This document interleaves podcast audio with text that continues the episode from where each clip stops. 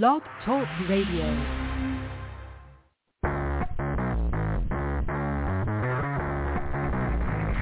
Hello and welcome to Action Radio. This is Greg Penglis coming to you from the historic district of downtown Milton on the banks of the beautiful Blackwater River. And now let's get into Action Radio. Yep, back again for another exciting week. Uh, Greg Penglis here. And uh, this is I never said my name before. I guess I, I guess you just assume that you people know who's going to be here, and we just kind of go on from there. Um, yeah, so here on the Gulf Coast of Florida. It's uh, it was pouring rain a few minutes ago. Now it's brilliant sunshine. It was pouring rain before that, and there was you know the sun was rising before that. I mean the weather's crazy around here, so we're getting uh, some really mixed stuff. Uh, the Blue Angels were flying, I think Friday and Saturday, and mobs of people, and I do mean mobs of people, uh, were there down at Pensacola Beach to watch it's uh, it's quite a spectacle around here because this is the home of the Blue Angels. So they fly around here quite a bit, actually. Um, it's interesting. Uh, July 4th, of course, a lot of times it's terrible weather because it's uh, storm season. It's summertime, and I think they should do a Christmas show instead. The weather's a lot better. It's colder, yeah, but you know, it's uh, it would be a great time to see the shows, but because the air is clearer, it's wonderful. Um, I got spoiled with the Blue Angels being a San Francisco tour guide because I was driving these motorized cable cars, and you know, a, a couple of times I've been on the Golden Gate Bridge with you know wide open air, right? And they'll fly right overhead. Six Blue Angels will, uh, will fly right over the top of us. That's kind of exciting. Of course, it'd be more exciting to be in them. And a friend of mine got to take a ride with the Blue Angels this weekend, and I've been waiting to do that since I was five years old. So uh, I'll still be working on that, but uh, I'm still young and healthy, so uh, there's time for my Blue Angels ride. Besides, I want to buy my own jet and do that kind of stuff, you know, every weekend. Loops, rolls, you know, crazy stuff, and just uh, you know, take friends up and teach people how to fly jets, just for just because, right? I mean, I love doing things that people can't normally do. Uh, that's what makes life exciting. So anyway, lots going on everywhere. Um, things happening in Action Radio. The biggest problem is is uh, folks not sharing, not sharing the shows, not sharing the bills. I mean, it is my continual fascination that people would rather complain than uh, do something, and, and, especially when doing something is so easy. So I'm wondering, maybe someone can tell me, um, is it too easy? Is the idea of sharing legislation written by us regular people um, to Congress, to state legislatures, to governors, to city council, school boards, you know, county commissions. Uh, is that just too easy? Do you, do you, think that there has to be some catch, some some um, extra work, some something? I mean, do you do you have to go to rallies and meetings and spend lots of money and protest and make signs? And is, is that the only way that change happens? Um, maybe this is too new, and maybe that's part of the problem because I still get, you know, people smart, you know, capable people, you know, well informed. They know what they're doing, but they're not sharing the shows. They're sharing the bills. Now I know um, that we're putting out good shows, and I know that we're putting out really good bills. I mean, we got some amazing legislation.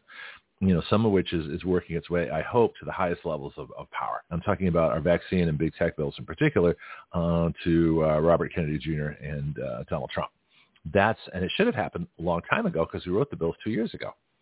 So why they're not there, I don't know. But I know that when we can get past the minions and past the the, the, the doom and gloom people and past the doubters and skeptics and past the other people that really don't understand um, this and the power of what we do here, then uh, it should be no problem. So those folks understand. I mean, Robert Kennedy and, and Donald Trump will understand in a, in a nanosecond what we're doing.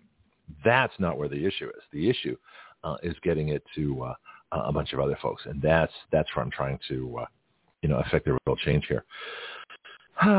we shall see. We shall see. I shall try. There we go.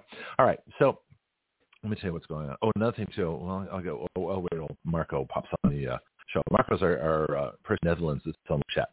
Um, in fact, let me play you. I, I developed a, um, a production piece, which I, I should probably play. Uh, I'm going to play this at least, well, probably once, at least once a show, maybe twice a show, depending on my mood. But I put all the contact information in one place because I got tired of saying it. And I think I should be saying this right up front. So let me just play this and you know exactly uh, how to reach us. Here is your Action Radio contact and website information. The call-in line is 215-383-3832. Our show site is blogtalkradio.com slash citizenaction. Same link live and podcast. Please share all our shows. We have live chat at the bottom of the broadcast page available worldwide. Sign in to your free account and type away. We have an internet Skype line where you can call the show worldwide also. Please see the broadcast page for our Skype name. Call in during the show to get approved. Our bill writing site is writeyourlaws.com. W-R-I-T-E-Y-O-U-R-L-A-W-S. Writeyourlaws.com. This is where anyone can write a bill and start the process of it becoming law. My paid and free subscription column is at gregpenglis.substack.com. Please consider a paid subscription of $5 per month or greater. For contributions to Action Radio, please go to givesendgo.com slash actionradio. We have over 20 Action Radio Facebook groups Use the Facebook search window by putting in Action Radio to find our groups. My public email is greg at writeyourlaws.com. Please contact me about advertising on Action Radio and helping our mission of freedom. Thank you for listening. Yes, I made that uh, over the weekend, and then that kind of sums up, you know, pretty much everything. So having done that, we can get back to the show. Um, so again, I'm going to talk to Marco when he comes on because there's a bunch of things happening in the Netherlands. The government's collapsing.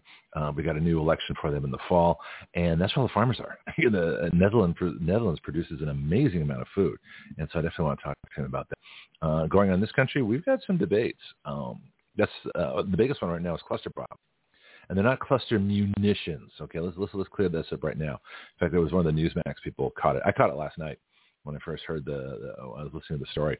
Uh, they talk about cluster munitions. These are bombs, okay, and they, and each bomb has about a, a, a you know a hundred or a thousand. I'm not sure how many. Let's just say a hundred for the sake of argument. It's got a hundred little bomblets. okay, these little bomblets scatter everywhere and they blow up. It's like shrapnel. Uh, the the closest equivalent back in the old days would have been grape shot. So if you know what grape shot is, it's a, it was a Civil War uh, munition. Actually, it was an artillery shell, and what it had it was tiny little steel balls or, or iron balls, whatever, musket balls, and they put them into this uh, this canister, and when it uh, detonated, uh, it would have like an explosive shell, and it would detonate ideally in the air, and just it was like it was like firing, you know, a hundred muskets all at once, and so it was called grape shot. And uh, I guess the, the musket ball is about the size of a small grape.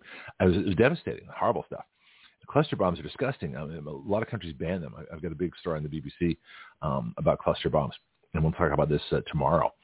And so it's uh, it's it's pretty sickening how how it goes. And then of course there's there's Joe Biden's you know admission that gee we're low on ammo. Well, gee Joe, we're low on everything because of Joe.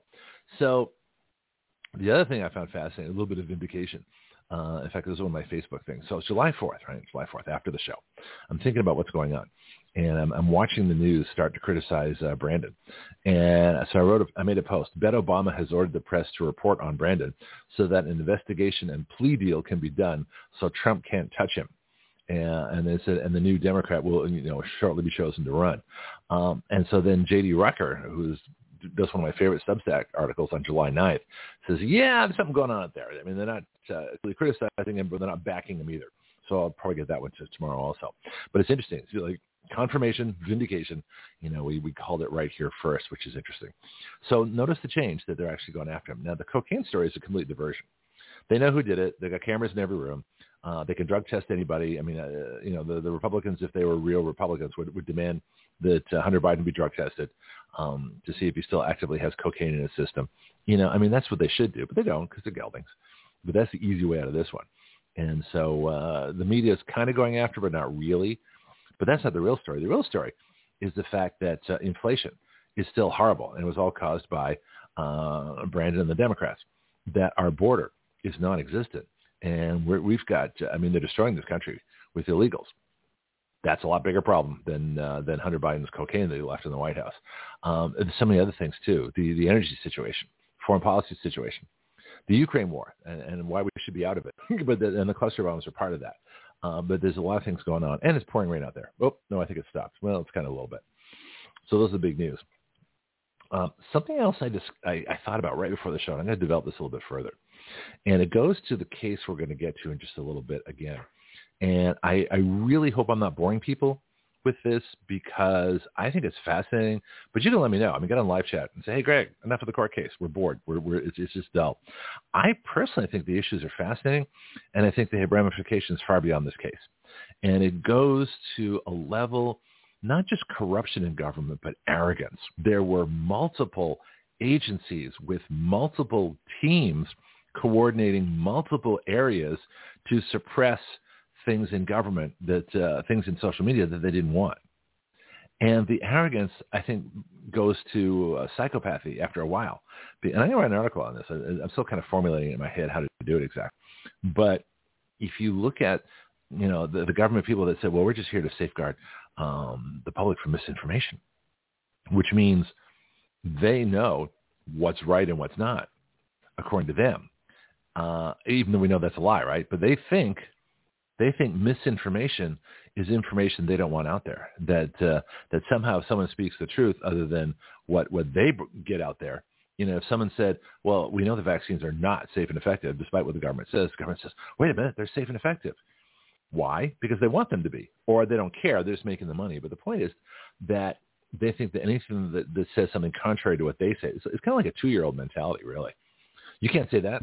I said, you know, you know, I said it first, you know, or it's like remember the game got you last, got you last. You know, it's like it's very childish uh, way of looking at things. But I think of Democrats as you know mostly children for the most part anyway. And the, the gelding Republicans pretty much in the same boat. That uh, you can't say anything against government. You know, you can't say anything against me. You know, uh, that, that's, and they all take it personally. But in order to do this, they have to believe that they're. Uh, in order to tell misinformation from information, you have to believe that you're always right and this is going to be the thrust of my article. And I saw somebody else talking about this last night, and it was a, it was a Newsmax thing. I, I, should probably write these things down. I feel credit where credit's due. Someone else mentioned that. Uh, my name is Mike Huckabee. That, uh, that in order to, he's one of the smartest guys out there. Uh, in order to uh, for the government to do this, they have to believe that they're always right because that's the only way they can always tell what's information and what's misinformation. Well, since nobody does that, nobody's always right. That that kind of arrogance uh, borders on on uh, a psychopathic behavior because not only do they believe they're right, they believe they're right for everything. They believe their own propaganda. They believe that whatever they say, you know, is almost law. And it's really quite fascinating uh, to the extent that this goes. So I'm going to be exploring that in an article. And the other thing, the other thing that uh, um, I'm going to be exploring. Oh, little side note, little housekeeping. Um, Jonathan may or may not be here, uh, so he's he's he's a busy guy, and so I'll know uh, at the top of the next hour if he's going to be here. If he's not, I got tons of stuff to play. I got interviews. I got things. I got uh, I got I got all kinds of things. And Something else I made up too. Oh, I know what it was. I, I, one of my new themes. Got to make some more themes. Um, so uh, that's going to keep us going. We got uh, we got plenty to talk about. Of course, you can always call the show 215-383-3832. Get on live chat, and again, I mentioned the Skype line and everything else. So if you need more information, if you missed my announcements, then just go to the broadcast page because all the contact information is there too. All right. So standing, standing is something that uh, the court case we're talking about Judge Doughty's injunction on Brandon and all of his stooges about communicating with social media. They can't do it. Uh, I think they're doing it anyway. I think they're just because they're arrogant. They're they're psychopaths. They think that uh, they are the ultimate power, and every everything they do is right because they want to do it. So if I want it, it's okay. It must be legal. Nixon had that problem. He, he said, "Well, the president does it, it's legal." Well, it's a bunch of nonsense. okay, uh, that's why we had Watergate because it wasn't legal. You know, Brandon is not a legal president. Everything he does is illegal. You know, the entire administration under him, everything they do is illegal because he's an illegal president. He's not, he didn't win the election. And that's the first thing. And the psychopathy of these people, so well, you, you can't say that. Well, why not? It's true. you know, it's like, what, what's the, uh, what's the remedy for libel or slander? Truth. So if I uh, if I accuse you know my favorite one Nancy Pelosi of sleeping with fuzzy blue teddy bears, if I say it as a joke like I'm saying now, it's a joke. It's funny. Okay, that's okay because you can say that about public figures. But if I said it's, if I started saying it's true and I can prove it, and, and I can't, now now you're talking libel and slander. Okay, so that's why I don't say that. All right. But what if she did sleep with fuzzy blue teddy bears? Well, then it's true. Then I can say it. you know, especially if I can prove it. So the same thing goes with uh, the, the the stolen election. There's mountains, mountains of evidence, documentary films, affidavits, videotape, you know, ballot counts, computer programs, forensics. I mean, the list goes on and on and on. So we know the election was stolen. We, we knew it was stolen the day after it was stolen. You know, that's not a big mystery. Uh, we knew that uh, uh, when the, uh, the Democrats tried to get rid of the Trump electors, that we knew it was stolen. Why would they need to do that? We knew January 6th, the election was stolen. Why would they need to do January 6th if the election wasn't stolen? if it was an honest and fair election, that and actually, you know, you know, I think about it. That's a really good point, huh? So uh, yeah, I got to write that down. So what's today? Seven, ten. I, I need a new notebook. I'm running a, like a five subject notebook. I've only had it like two months, so it's almost already full. Seven, ten, twenty-three. No need. I mean, January 6th is the proof that the election was stolen. No need for J6 if, I love my gel pen, election wasn't stolen. I'm trying to rewrite in cursive again, like I used to. Kind of fun. So the other thing is standing. So standing is this mythical concept. Johnson's talked about it. I've talked about it. I learned a lot of what I about from him. Um, but the idea that if you standing is the ability to bring a lawsuit in a case or bring a case before the Supreme Court. In other words, you have to uh, you have to have a stake in the game. You have to be personally injured. You have to prove that that it's legal for you to sue. And I thought, well, wait a minute. What shouldn't the Supreme Court have to do the same thing? Shouldn't they have to prove standing also? So in other words, they they shouldn't we have some uh, might, there might be a bill in this i don't know yet so i just wrote some notes down right before the show like about 10 minutes before the show so right on standing if the court can determine the right to sue based on their bogus and made up tests why isn't the constitution used to determine standing for the court by determining first if the states have delegated any powers to the court in the constitution to have standing to take you know any particular case and i use the example roe v wade Okay, there is no standing for the Supreme Court to take Roe v. Wade because the federal government has no delegated constitutional power over health. I mean, it's literally just that simple. So, can they take the case on other issues? Sure, and I think they did, but uh, they couldn't prove standing over health because they don't have any standing over health. They don't have standing over over education. Uh, there's no there's no con- constitutional delegation over um, the environment, so they could not have determined if carbon dioxide was a pollutant. Okay, so there's a lot of things going on here, and, and uh, I'm building up a, a list here because I still I'm trying to uh, debate uh, Alan Dershowitz, and this is one of the things I'll talk to him about. So wait a minute.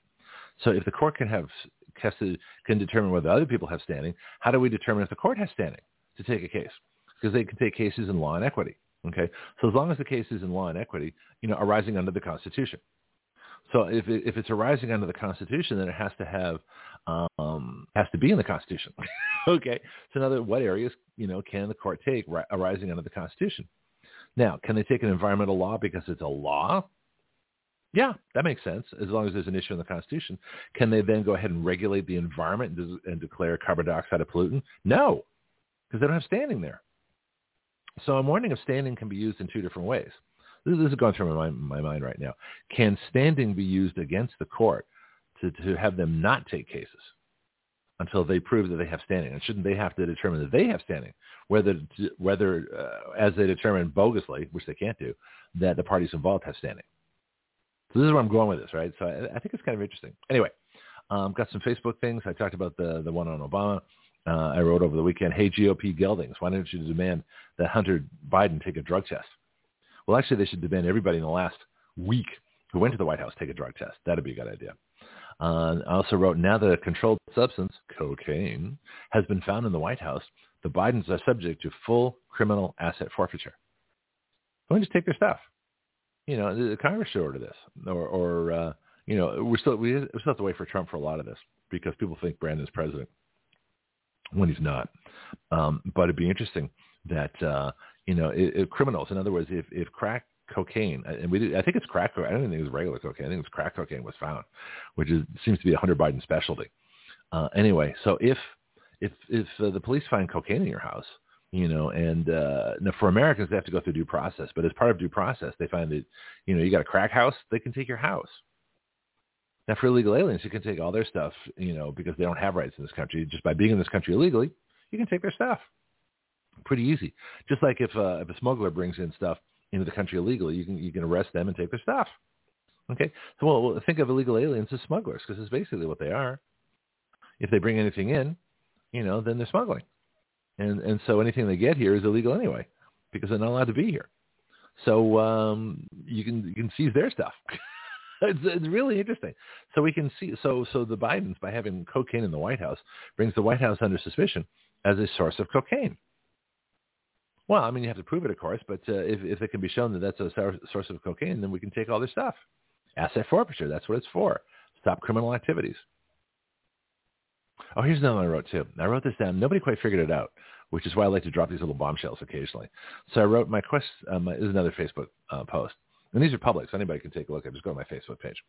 So I wrote my press question for K. Jean Pierre. I guess that's Kareem. I don't know how to spell Kareem unless it's Kareem Abdul-Jabbar. Maybe it's the same spelling. I don't know. Anyway, so or is it Kareem?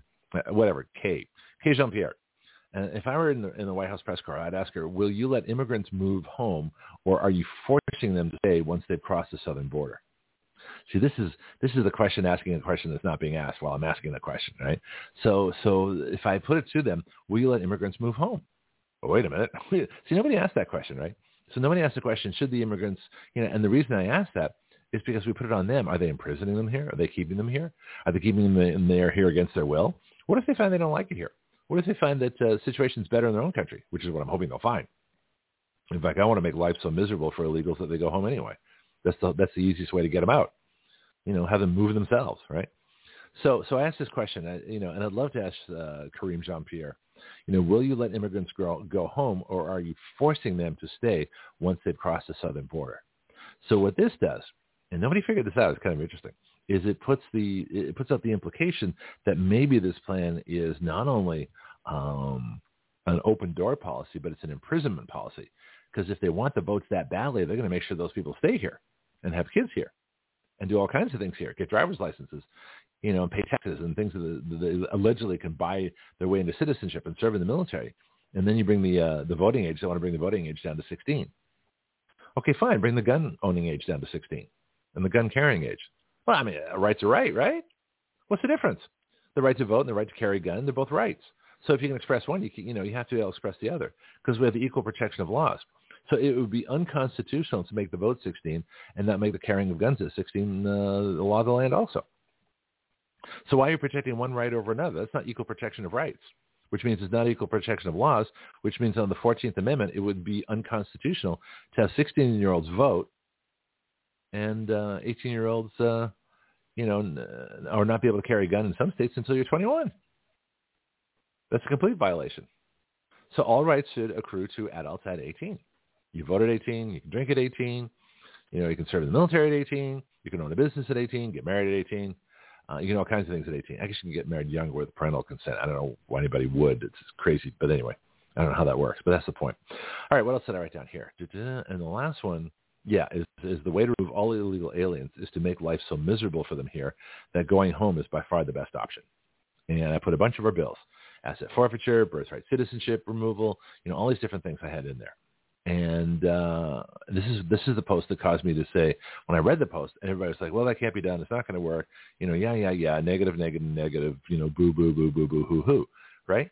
And so I thought, you people, you haven't even sent a bill in. You have no idea whether this will work or not. So, you know, that's a problem. Mass apathy that uh, conservatives would rather complain than do something. And that's, that's kind of a problem. All right, let's get to the court case. And I love this court case. I think I'm the only one. I really do because nobody else seems to be as enthralled with this as I am. But there's some fascinating parts of this. And uh, if someone checks, I'll have to check live chat periodically and see what's going on because I've got a, a lot of things to do on this on this case. All right. So when we last left off, uh, dear friend, oh, let me just one thing too. Um, so the case was brought by plaintiffs, a bunch of different plaintiffs, people that you know are, are more prominent than me because I would have brought this case myself. In fact, I, I wrote a case you know over two years ago that does basically the same thing. Couldn't find a lawyer, so you don't get no respect. You know, Rodney Dangerfield, yeah, I don't get no respect, man. It's one of those things. Anyway, so there are, there are nine different things that um, Brandon and the Stooges are doing. Uh, and the Appar- it'd be a great name for a rock group, Brandon and the Apparatchiks. and now, let's from ladies and gentlemen from Delaware, USA, Brandon and the Apparatchiks. It'd be a great name for band because that's what they are. You know, Apparatchiks is a derogatory term for for Soviet communist people that follow the party line and you know do whatever the party says, including kill because they're told to. Anyway, so that's an apparatchik. Um, anyway, so I, I talked about uh, so I got these nine things and these are the things that people were doing that caused the government to censor them. Well, guess what? We did all of them. So this, is under section uh, two, factual background. This is early in the case. Uh, it says, in this case, plaintiffs allege that the defendants, that would be the, the Brandon insurrection and appropriate apparatchiks, suppressed conservative, well, I added those few words. So it says, uh, in this case, plaintiffs allege that defendants suppressed conservative-leaning speech, free speech, such as, okay, so again, the defendants are Brandon and the entire uh, insurrection, the, the deep state insurrection. One, suppressing the Hunter Biden laptop story prior to the 2020 election. We talked about it. Two, suppressing speech about the lab leak theory of COVID-19's origin. Yeah, we had Bill Gertz on February 25th, 2020. Yep, we did that one too. Number three, suppressing speech. I feel like it's like a top 10 list. It's like, uh, who is that talk show host? The guy from Indiana, the weatherman. And now Dave, that guy. Dave, Dave, Dave, Dave, Dave. Dave the liberal, Dave the late night talk show. He's not there anymore. Dave, I'll think of it. He was, actually was pretty funny. He had a top 10 list. So here's our top nine list of things that we've done at Action Radio and we're suppressed for.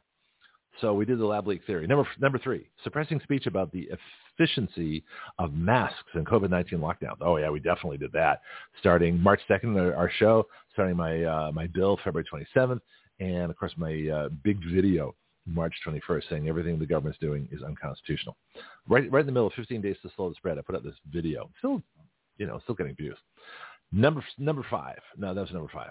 Number five, suppressing speech about election integrity in the 2020 presidential election. Oh yeah, like I said, the day after the election, we called it a fraud. You know, we called it a fraud with the, the, the Trump electors not being allowed to be to vote. We called it a fraud. We had General McInerney, you know, the the Air Force general that, that talked exactly how the election was stolen two weeks after the election. So yeah, that's us. We did that one too. Number six, suppressing speech about the security of voting by mail. Oh, we definitely did that. We've got an election integrity Facebook page. We got Diane and I wrote a bill. You know, we have all kinds of things for election integrity. Yeah, we voting by mail sucks.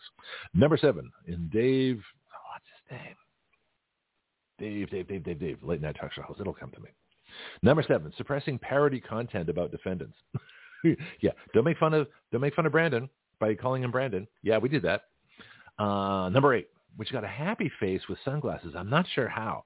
Somehow this got snuck in. It, it, there's some like code or something. Maybe it's part of the tracking. Number number seven, number eight, excuse me, suppressing negative posts about the economy. Have we had any positive posts about the economy ever since uh, Brandon took over? No. So definitely us. And number nine, suppressing negative quotes from, uh, and they say President Biden. Well, the fact that we never say President Biden except to point out that other people do, or because it's written in something, yeah, we uh, we definitely were suppressed. You know, for all our negative quotes about Brandon the insurrectionist and the apparatchiks. That's definitely us. Oh, someone's popped up on the on the phone list. Let me do a quick phone check here. Let's see if I can see who my uh, my my my guest caller is. Actually, let me just do something quickly. Hang on. Oh, too many things to do. Do do do do do do. Who my guests for today? And then check it. Nope, not one of them. Do, do, do, do, do. All right, let's just pull up the phone list here. So as I'm looking for a producer, as soon as I have a producer, they will do all this. But because I don't have a producer, I have to do it. I don't see this number. So unless it's something I haven't recorded yet, well, let's see what we got here. Mm-hmm. Check my schedule, make sure I don't have anybody listed for today. Nope, I don't. Let me write this number down. Mm-hmm. So now I recorded the number. What I'm going to do is I'm going to take a quick break, screen this phone call, and I will be right back. Greg Penglis here for my book, The Complete Guide to Flight Instruction. Everyone at some point in their life wants to learn how to fly. Few try. Even fewer go on to get a license. I believe a major reason for that is how we teach people how to fly. My book is designed to help you navigate the flight training system, but it's so much more than that. It really describes an entirely new way to teach flying. So if you've never tried a lesson or got discouraged in your training and quit for any reason, this book can help you. Don't be a rope pilot who just follows procedures. Be a thinking pilot who makes great decisions, who understands all the reasons why we do what we do. You can incorporate these principles into your own flight training at any time. The Complete Guide to Flight Instruction is featured on the Action Radio with Greg Penglis Facebook page and is available from Amazon.com.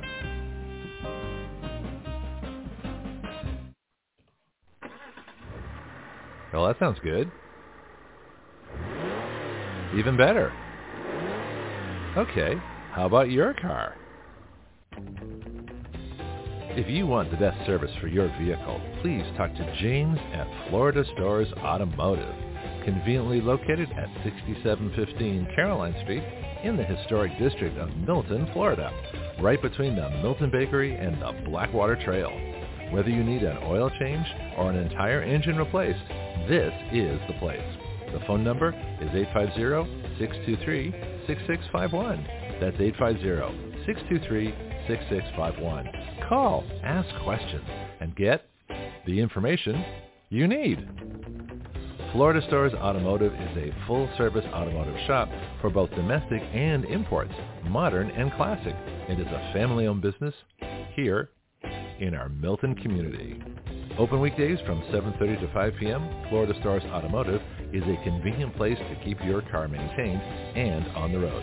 Ask them about Firestone tires and the rotation and maintenance plan. Florida Stars Automotive. I go there. You should too.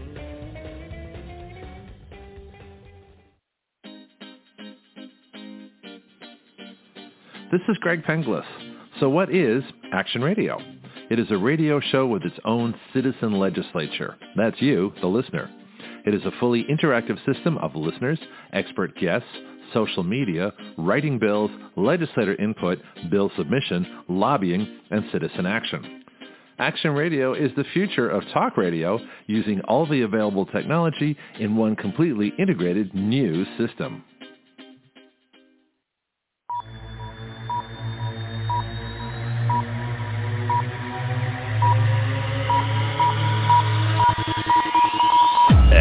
Radio.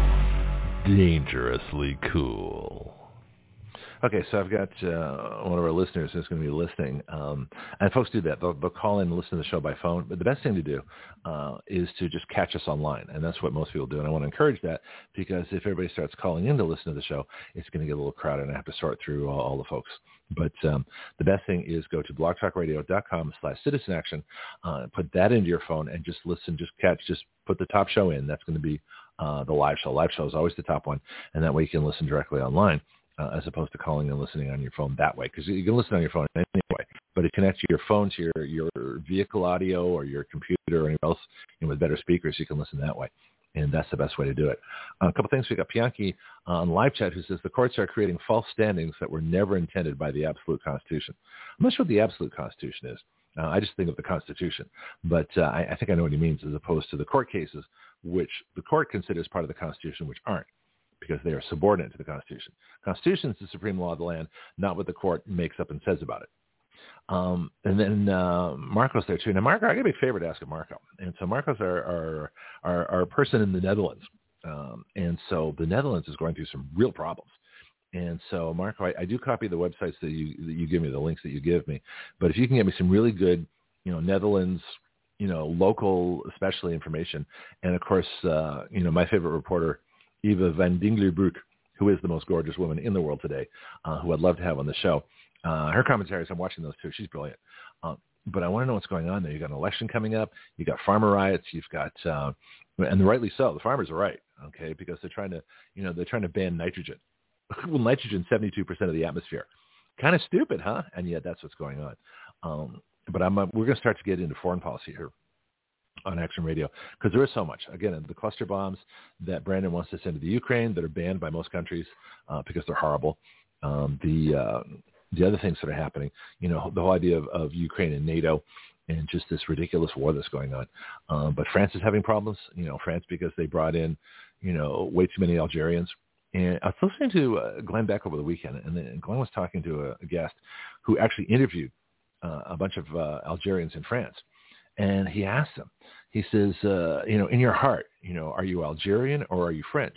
And and to a person, they said Algerian, and that's their allegiance. Well, see, the whole point of the United States, you know, if you come here, the whole point is, at least it was under Teddy Roosevelt, is that you become American. You know, I'm a Canadian by birth, but I'm American. You know, my character is American. You know, and there, there's no reservation about that whatsoever. Do I do I love Canada? Absolutely. Do I love what's happening there? No. you know, and I'm going to try and change it. But uh, I mean, I grew up in Canada, Australia, and the United States. I got three countries in my background, but my allegiance, unquestionably, is to the United States. You know, that's, that's why I'm here. That's why I started Action Radio here.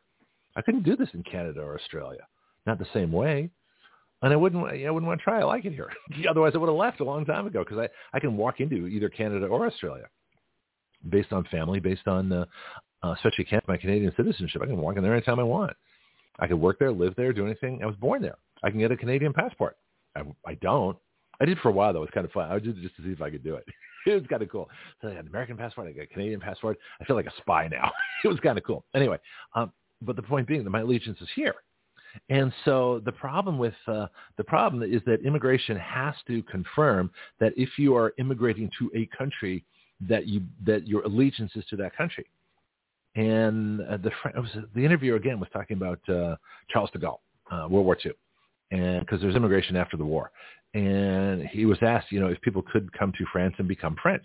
This is in their heart. I mean, absolutely believe that they're French. He says, yeah, but you got to embrace the culture. You got to embrace the language. You got to speak the language. You got to read the history. You got to learn all about it, which is exactly what we do here with our citizenship.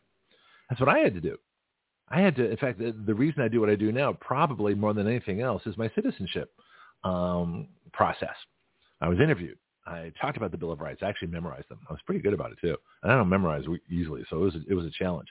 You know, learned the Constitution, read the Declaration of Independence, learned all that stuff. Got a real appreciation for this country. So I knew, uh, you know, when uh, the United States requires your allegiance before you become a citizen, you know what your, your allegiance is to. Well, see, we don't do that anymore. We just bring people in because Democrats want voters. You know, Republicans want cheap labor. You know, for their donors who belong to big corporations, and, and, and well, now Democrats want the same thing. So if you're going to come to the country, the, the number one requirement is that you give up all allegiance to other countries. Now, does that mean you leave your culture behind, your language? No. But you don't have any allegiance there. If you're Italian and come here, you become American. If you're Brazilian, you become American. If you're Chinese, you become American. Remember Xi, Van Fleet, who was on the show um, July 4th. You know, she escaped Mao's communist China. She's American. She's more American than Americans born here. You know, that's, that's kind of like an accident. You're just lucky. You know, you, you won the lottery. Okay, you were born here. Anyway, it's quite fascinating. So that's how a lot of that uh, that works. Anyway, so Netherlands, I want to ask Marco, and uh, I'll if you post some websites, Marco, I do copy them down. I do post them to my show notes, so I always have them, so I can always go go back and check. Uh, and especially these ones, you know, sometimes we do some pretty funny websites, but uh, these ones on what's going on, local Netherlands news, I'm really curious about. All right, so let's get to the case the case, the big case, the case that people aren't talking about as much anymore, which is really too bad because it's fascinating. Oh, Pianki, another housekeeping note. Uh, Jonathan may or may not be here, so feel free to call in if you have uh, have a chance. You want to kind of hash over these issues. So let's get to. I've done my opening comments and that, that, that. Let's get to the case. So, so, ladies and gentlemen, when we last left our case, I'll give you my radio voice. Ladies and gentlemen, now on day three of Judge Doughty's case, you know, banning Brandon from talking to uh, social media. There we go. When we last left our players, they were, you know, gathered in a courtroom far, far away. All right. So page 89. So 150 pages of this stupid thing. Let's get back to page 89, 76, 83, 90. Almost there. 89. I love modern technology. So this is where it gets funny. This is a section titled Significant Encouragement and Coercion. So what the plaintiffs are alleging uh, is that they were suppressed. Uh, and I'm alleging exactly the same thing. I was suppressed too for all those nine reasons that I just mentioned because I've done all of them. so, you know, that's why we're so suppressed here. But we'll break through. Just a matter of time. Uh, so those, so the government, had, uh, you know, the defendants, in other words, the Brandon insurrection, uh, came back with their, their claims too. So anyway, so this is how, this is how the rules work. So Judge Doughty, he basically explains the rules, how things work. Then he gives evidence, you know, for for his claim, uh, and then he uh, writes, you know, what is what his order or what his judgment is. He's actually very good about this, even though I think he's made some some huge mistakes in terms of standing. But we'll talk about that another time uh, or later on today. Page 89 of the Doughty court case, significant encouragement and coercion. He says to determine whether plaintiffs, those are the good guys, are substantially likely to succeed on the merits of their First Amendment free speech claim. In other words, you have to prove that you're going to win before you before they take the case. That's just dumb. Then it says plaintiffs must prove that the federal defendants, that'd be the government of, of Brandon, either exercised coercive power or exercised such significant encouragement that the private party's choice must be deemed to be that of the government. In other words, the federal government, you know, told social media what to do. And all they said, well, they, they just made these choices independently. We just provided them the information. Yeah, it's BS. you know, and so uh, what this is is um, is a case of, of coercion. And what's interesting, again, is the amount. I had no idea. This is why this case is so significant. Is the amount of departments and agencies that have their own social media teams specifically to make sure that the government propaganda gets out there and nothing else does. This was probably the biggest revelation for me. I had no idea. Um, but the judge found it, and he's documented it, but no one's talking about it except, of course, right here. He says plaintiffs must prove that the federal defendants either exercise coercive power or exercise such significant encouragement. Wait, wait, how would you characterize significant encouragement? anyway, says that the private parties, that'd be social media, uh, choice must be deemed to be that of the government. Additional plaintiffs must prove the speech suppressed was, quote, protected speech he talks about well-known exceptions, and this is where I disagree with him. But I'm not going to. I want to get more of the, the actual case. He says the court, after examining the facts, has determined that some of the defendants either exercised coercive power or provided significant encouragement, which means they're guilty on both counts, right? Which resulted in the possible suppression of plaintiff's speech. Possible suppression well, I I know I've been suppressed because I can see the results on on the shows and on the on the Facebook posts and the, the amount of restrictions I have. I got screenshots of all my restrictions, so I, I've documented everything. You know, I know we're suppressed hugely. There's no there's nothing possible. It's, it's definite anyway. But uh, I didn't I didn't get on this case. So this is the state. This is that is the government can be held responsible for a private decision only when it has exercised coercive power or has provided such quote significant encouragement, whatever that means, right? Either overt or covert, ooh, that the choice must be deemed to be that of the state. In other words, if the state did anything to to help uh, or, or so, such that the uh, the choice of social media was the state's choice, they're guilty. State's guilty. He says mere approval or acquiescence in the actions of a private party is not sufficient to hold the state responsible for those actions. And they cite a bunch of cases. He says in evaluating significant encouragement, a state may not induce, encourage, or promote private persons to accomplish what it is, it is constitutionally forbidden to accomplish. So in other words, the, the state, and this is critical to understand, the state cannot encourage or promote private persons or companies to do what the state cannot do themselves. So another, and this is this is how they do it. This is it's called a workaround, which which really means a, a criminal action. All right, so let, let's let's be blunt here. So what the state does, in other words, the Brandon insurrection, because they cannot violate the First Amendment themselves, they get social media to violate it for them by coercing or extorting social media by telling them what to do and threatening somehow uh, with investigations, with lack of money, with lack of access, whatever they threaten them with. It doesn't matter. Swearing at them. they did that too. So that's how they do it. So additionally, when the government has so involved itself in the private party's conduct, it cannot claim the conduct occurred as a result of private choice. Yeah. Uh, and, and again, you look at the amount of government departments that are involved in social media propaganda regulation. It's not an accident. It's, it's a concerted uh, effort. It is a, a, well, let's put it bluntly, a conspiracy. It is a conspiracy to, because they didn't want this known, right? So conspiracy is what evil people do when they, you know, two or more people conspire to do something illegal. This is illegal. So this actually is a real conspiracy, or as we call them, ongoing investigations. So it says, uh, cannot claim the conduct.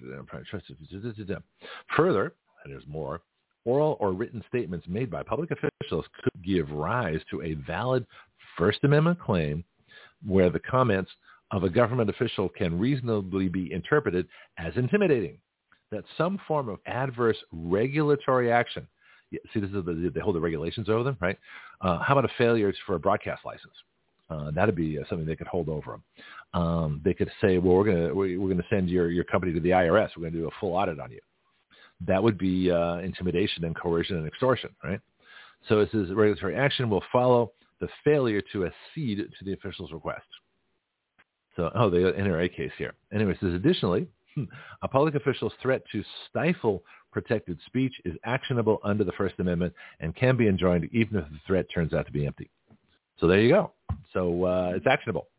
So uh, public threats. Yeah, there you go. The defendants argue, this is, this is the Brandon insurrection argues, that the significant encouragement test for the government action has been in, interpreted to require a higher standard since the Supreme Court's ruling in Blum v. Yaretsky. So they, this is the government. They make excuses as well. It's, it's, uh, it's not significant encouragement. It's just, you know, moderate encouragement. So it doesn't qualify. So they weasel word everything, right? Says defendants also argue that plaintiffs are unable to meet a test to show defendants significantly encouraged social media platforms to suppress free speech. Well, the fact that social media platforms did suppress free speech, you know, shows that uh, the government uh, had uh, made them do it. Because now, could they have done it on their own? I suppose they didn't. They had the power to under Section 230.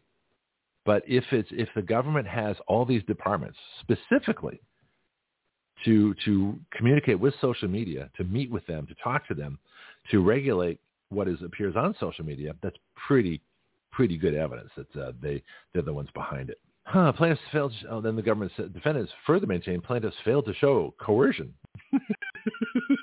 by defendants to force social media companies suppress uh, protected free speech. Defendants also argue, this is Brandon, Brandon also argues they made no threats, but rather sought to persuade the social media companies. We didn't threaten the social media companies, which is illegal. We just thought to persuade the social media companies. Well, you know, one one man's meat is another man's poison. One man's threat is another man's, you know, suggestion. oh, here we go.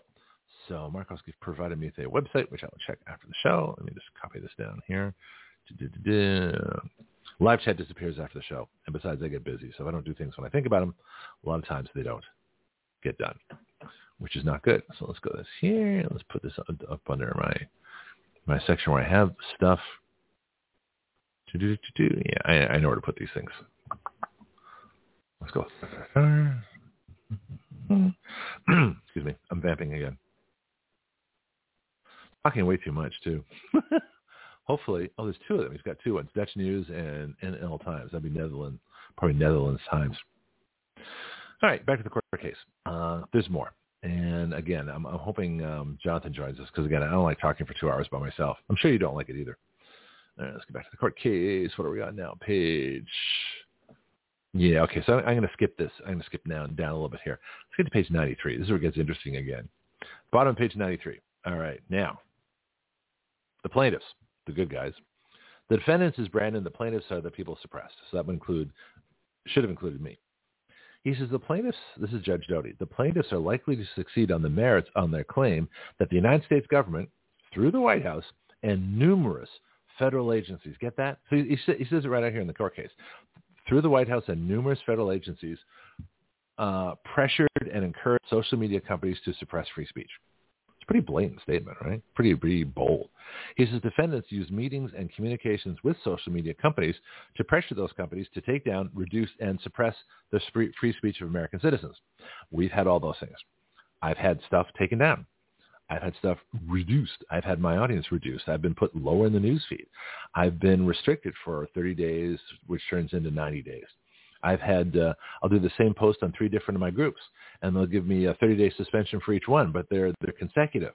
So I get a 30-day suspension and then somewhere on the 28th day, they, they suspend the next time the same post appeared in a group, give me another 30 days. And but 28 days into that, they give me the third one. So I, they actually turn a 30-day suspension into 90 days. Uh, that's been, that's been going on for years, right? and then it says, take down, reduce, and suppress the free speech of Americans. Well, then, yeah, I just went over that. Doughty says, Judge Doughty says they flagged posts and provided information on the type of post they wanted suppressed. Hmm, no kidding. They also, they, uh, community standards. This is where the community stand. You violated our community standards. In other words, the government told me to take the, your post down. That's what that means. This is they also followed up with directives to the social media companies to provide them with information as to action the company uh, action the company had taken with regard to the flag post. So I'm sure that what they told me to take down or report or, or get rid of. In other words, when they, they disabled our Dr. Zelenko Action Radio Coronavirus Clearinghouse, I'm sure that was reported to the federal government. I can't imagine I don't have a huge file in the Brandon insurrection. Seeing as every single day, about 30 times a day, I call it the Brandon insurrection. so I get it. You know, uh, that's why we don't have a million listeners. Then it says the seemingly unrelenting pressure by defendants, the government, had the intended result of suppressing millions of protected free speech postings by American citizens. Yep, some of them are mine. In response to defendants' arguments, the court points out that this case has much more government involvement than any of the cases cited by the defendants. Yeah, no kidding. As clearly indicated by the extensive facts detailed above, which I'm not going to go into, but you can read the court case yourself. He says, if there were ever a case where the significant encouragement theory should apply, this is it. That's the judge, right? He says, what, what is really telling is that virtually all of the free speech suppressed was conservative free speech. Let me say that again. This is this is this is really this is this is what make this is one of the critical statements. All right. So I keep uh, I'm making a little pauses to check uh, live chat um, just to see if anything comes in while I'm talking. Let me say that again. Uh, what is really telling is that virtually all of the free speech suppressed was quote conservative free speech. What a coinky huh? How did that happen? How did the Brandon insurrection only suppress conservative free speech? So in other words, liberal free speech got a free reign. In fact, in many cases, you'd think that liberal free speech was the only free speech out there. You look at, you do a search, uh, search on on um, the 2020 election was stolen. The first 100 posts will be the 2020 election was not stolen. Guarantee it. Go ahead, try it. You know, let me see what the results. Just put in the 2020 election was stolen in your search engine, and I guarantee you the first 100 responses, or at least the almost all of them, will be that the, the 2020 election was not stolen. Oh, so that's that's it. That's right there. That's suppression of free speech. Because the states that say it was stolen are either way at the bottom or not even post. That's how it works. Then the judge says, using the 2016 election and the COVID-19 pandemic, the government apparently engaged in a massive effort, massive effort, this is pretty big words here, right, to suppress disfavored conservative speech. Again, that would be us at Action Radio. He says the targeting of conservative speech indicates that defendants may have engaged in viewpoint discrimination. Okay, this is a new term for me. Viewpoint discrimination. And he says to which strict scrutiny applies. See, Salmon und Schuster, as uh, Rush Limbaugh used to say. Viewpoint discrimination. So in other words, the, the, the government is suppressing the viewpoints they don't and promoting the viewpoints they do want. All right? That's as bad as suppressing speech you know, promoting, you know, viewpoint discrimination. Apparently that's a, that's a thing. I never heard of it. He says then, in addition to the significant encouragement theory, the government may also be held responsible for private conduct if the government exercises coercive power over the private party in question. Here, defendants argue not, that not only must there be coercion, but the coercion must be targeted at specific actions that harmed plaintiffs. Okay, no, this, uh, well, if you weren't harmed by uh, free speech suppression, then uh, there's no case. Well, just the fact that free speech, free speech is, is restricted in any way, that's harm. That's harm right there. I know it's harm for my show. I mean, a lot of harm. All the things I could have said and uh, try to get out there. Uh, let's see what else I got. I want to find the skip. So my, where's my next skip here? 95, White House defendants. Uh, then it says the defendants further argue, they never quite quit, right? that they only made requests for the social media companies. Uh, so they only made requests to the social media companies, and that the decision to modify or suppress content was each social media company's independent decision. So in other words, what the, what the government's arguing is, well, uh, yeah, we had contact with uh, social media companies, and uh, yes, well, we might have uh, threatened some regulatory action against them, but any choice they made regarding information that we didn't want was was purely their independent decision. That's BS. Let me read this again. Uh, this case, this case is so incredible. It's such an incredible decision. Like I say, I hope I'm not boring you. Uh, this is probably the last day, especially if Jonathan's not here at the top of the hour. He says the defendants further argued they only made requests to the social media, they only made requests to the social media companies, and that the decision to modify or suppress content was each social media company's independent decision. However, the judge says, when a state has so involved itself in the private party's conduct, it cannot claim the conduct occurred as a result of private choice, even if the private party would have acted independently. Then he says, therefore, the question is not what decision the social company, media company would have made, but whether the government so involved itself in the private party's conduct that the decision is essentially that of the government. So the government's so involved, uh, just by being that involved, makes the, the whatever decision they made irrelevant it's still it's still it says uh, it's still essentially the government. The social media company is essentially making the government's decision as they want it. It says, as exhaustively, exhaustively listed above, defendants significantly encouraged the social media companies to such extent that the decision should be deemed to be the decisions of the government. And that's, that's key right there. So because the government was involved, and the government has enforcement power and all kinds of powers, that it doesn't matter what the social media companies did. The government was so involved that the actions of the social media companies was what the government wanted.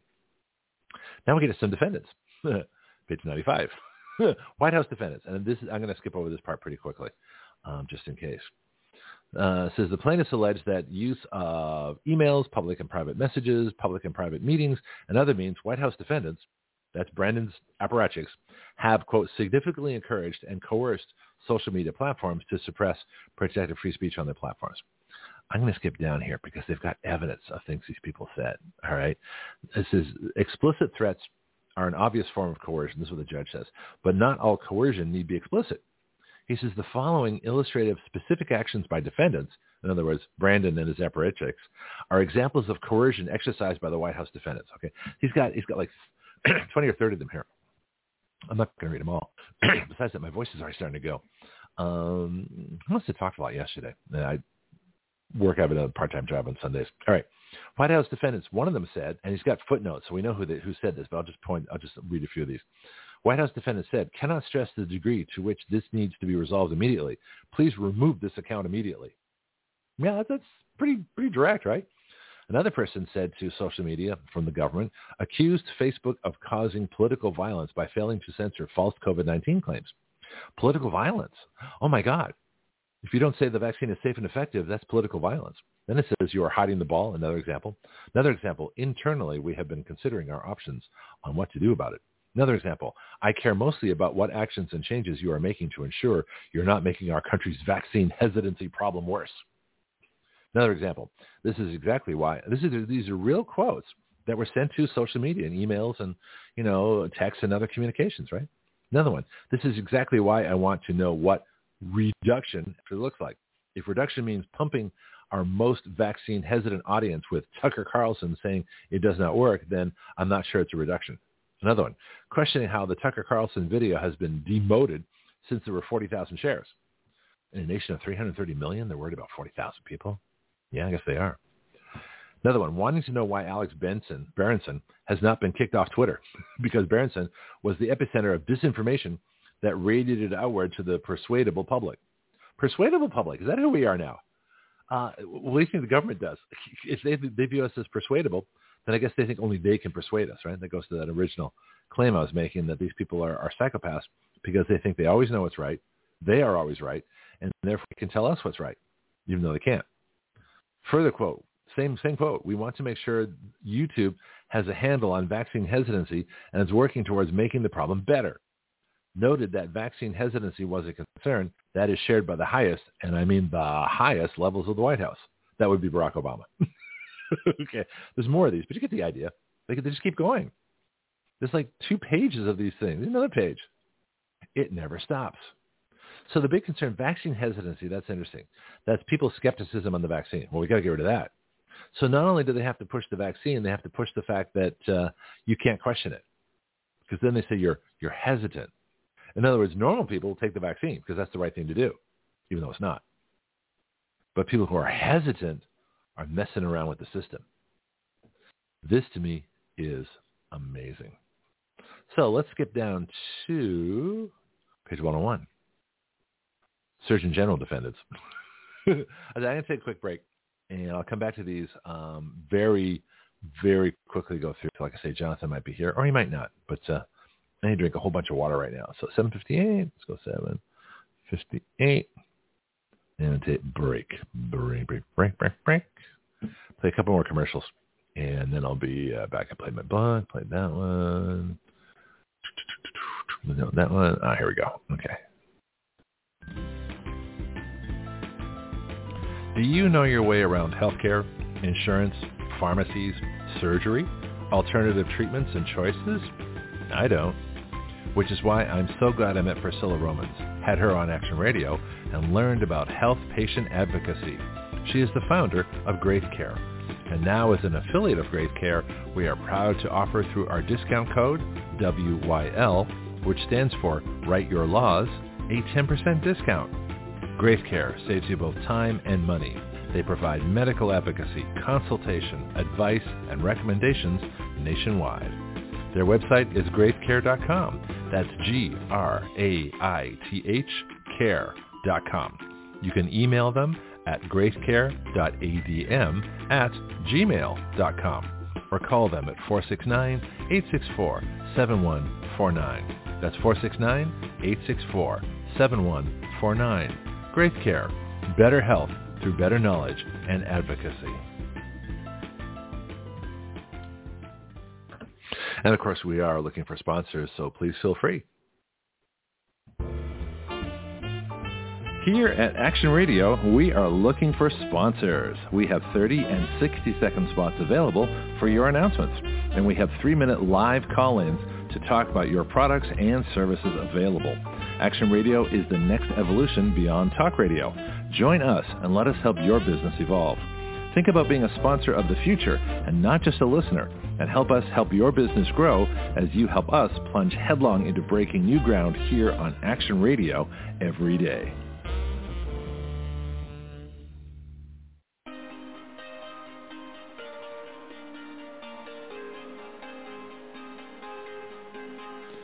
You are listening to Action Radio Online with Greg Penglis. The webpage for all Action Radio shows and podcasts is blogtalkradio.com slash citizen action. Please share our show with all your friends and family, both nationally and internationally. The guiding principle of Action Radio is this. We the people give our consent to be governed through writing the laws by which we are governed. All right, back to the news.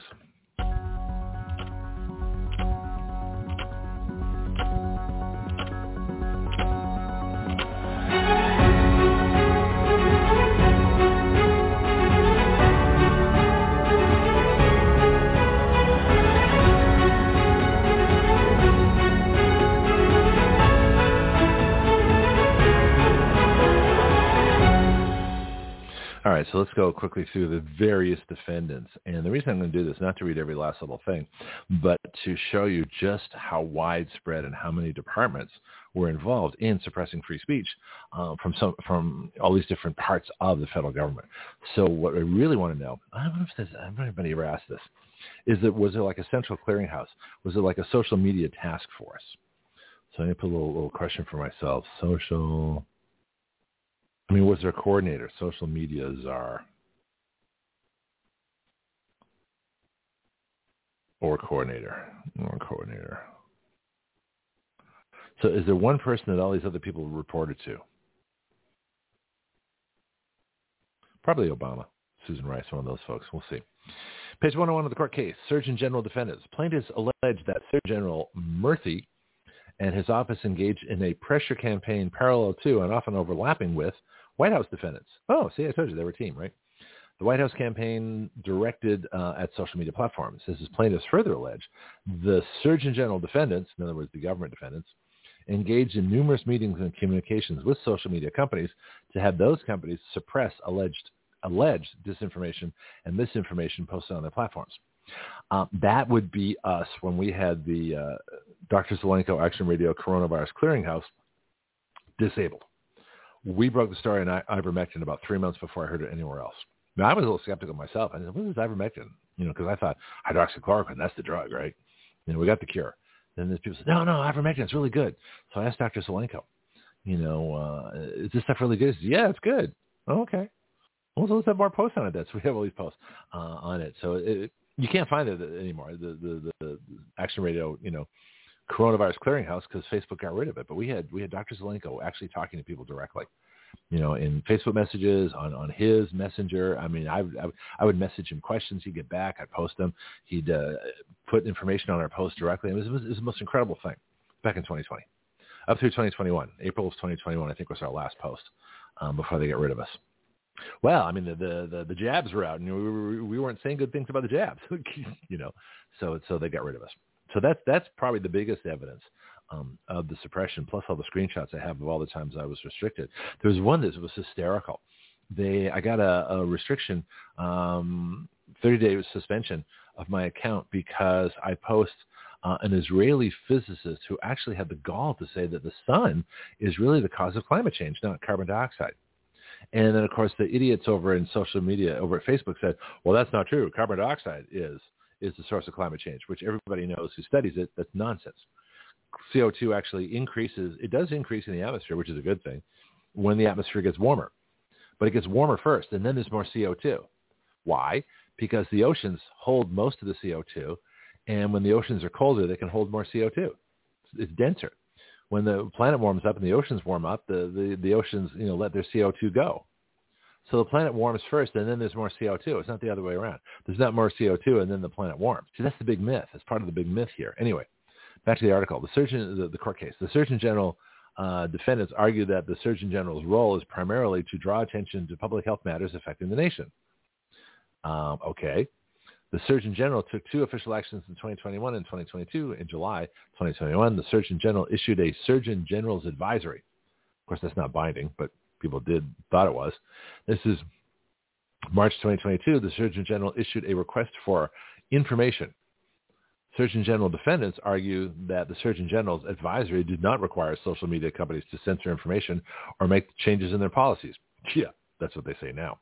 Surgeon General defendants further assert that the RFI, the, the uh, what was that second request for information, was voluntary and did not require social media companies to answer. Yeah.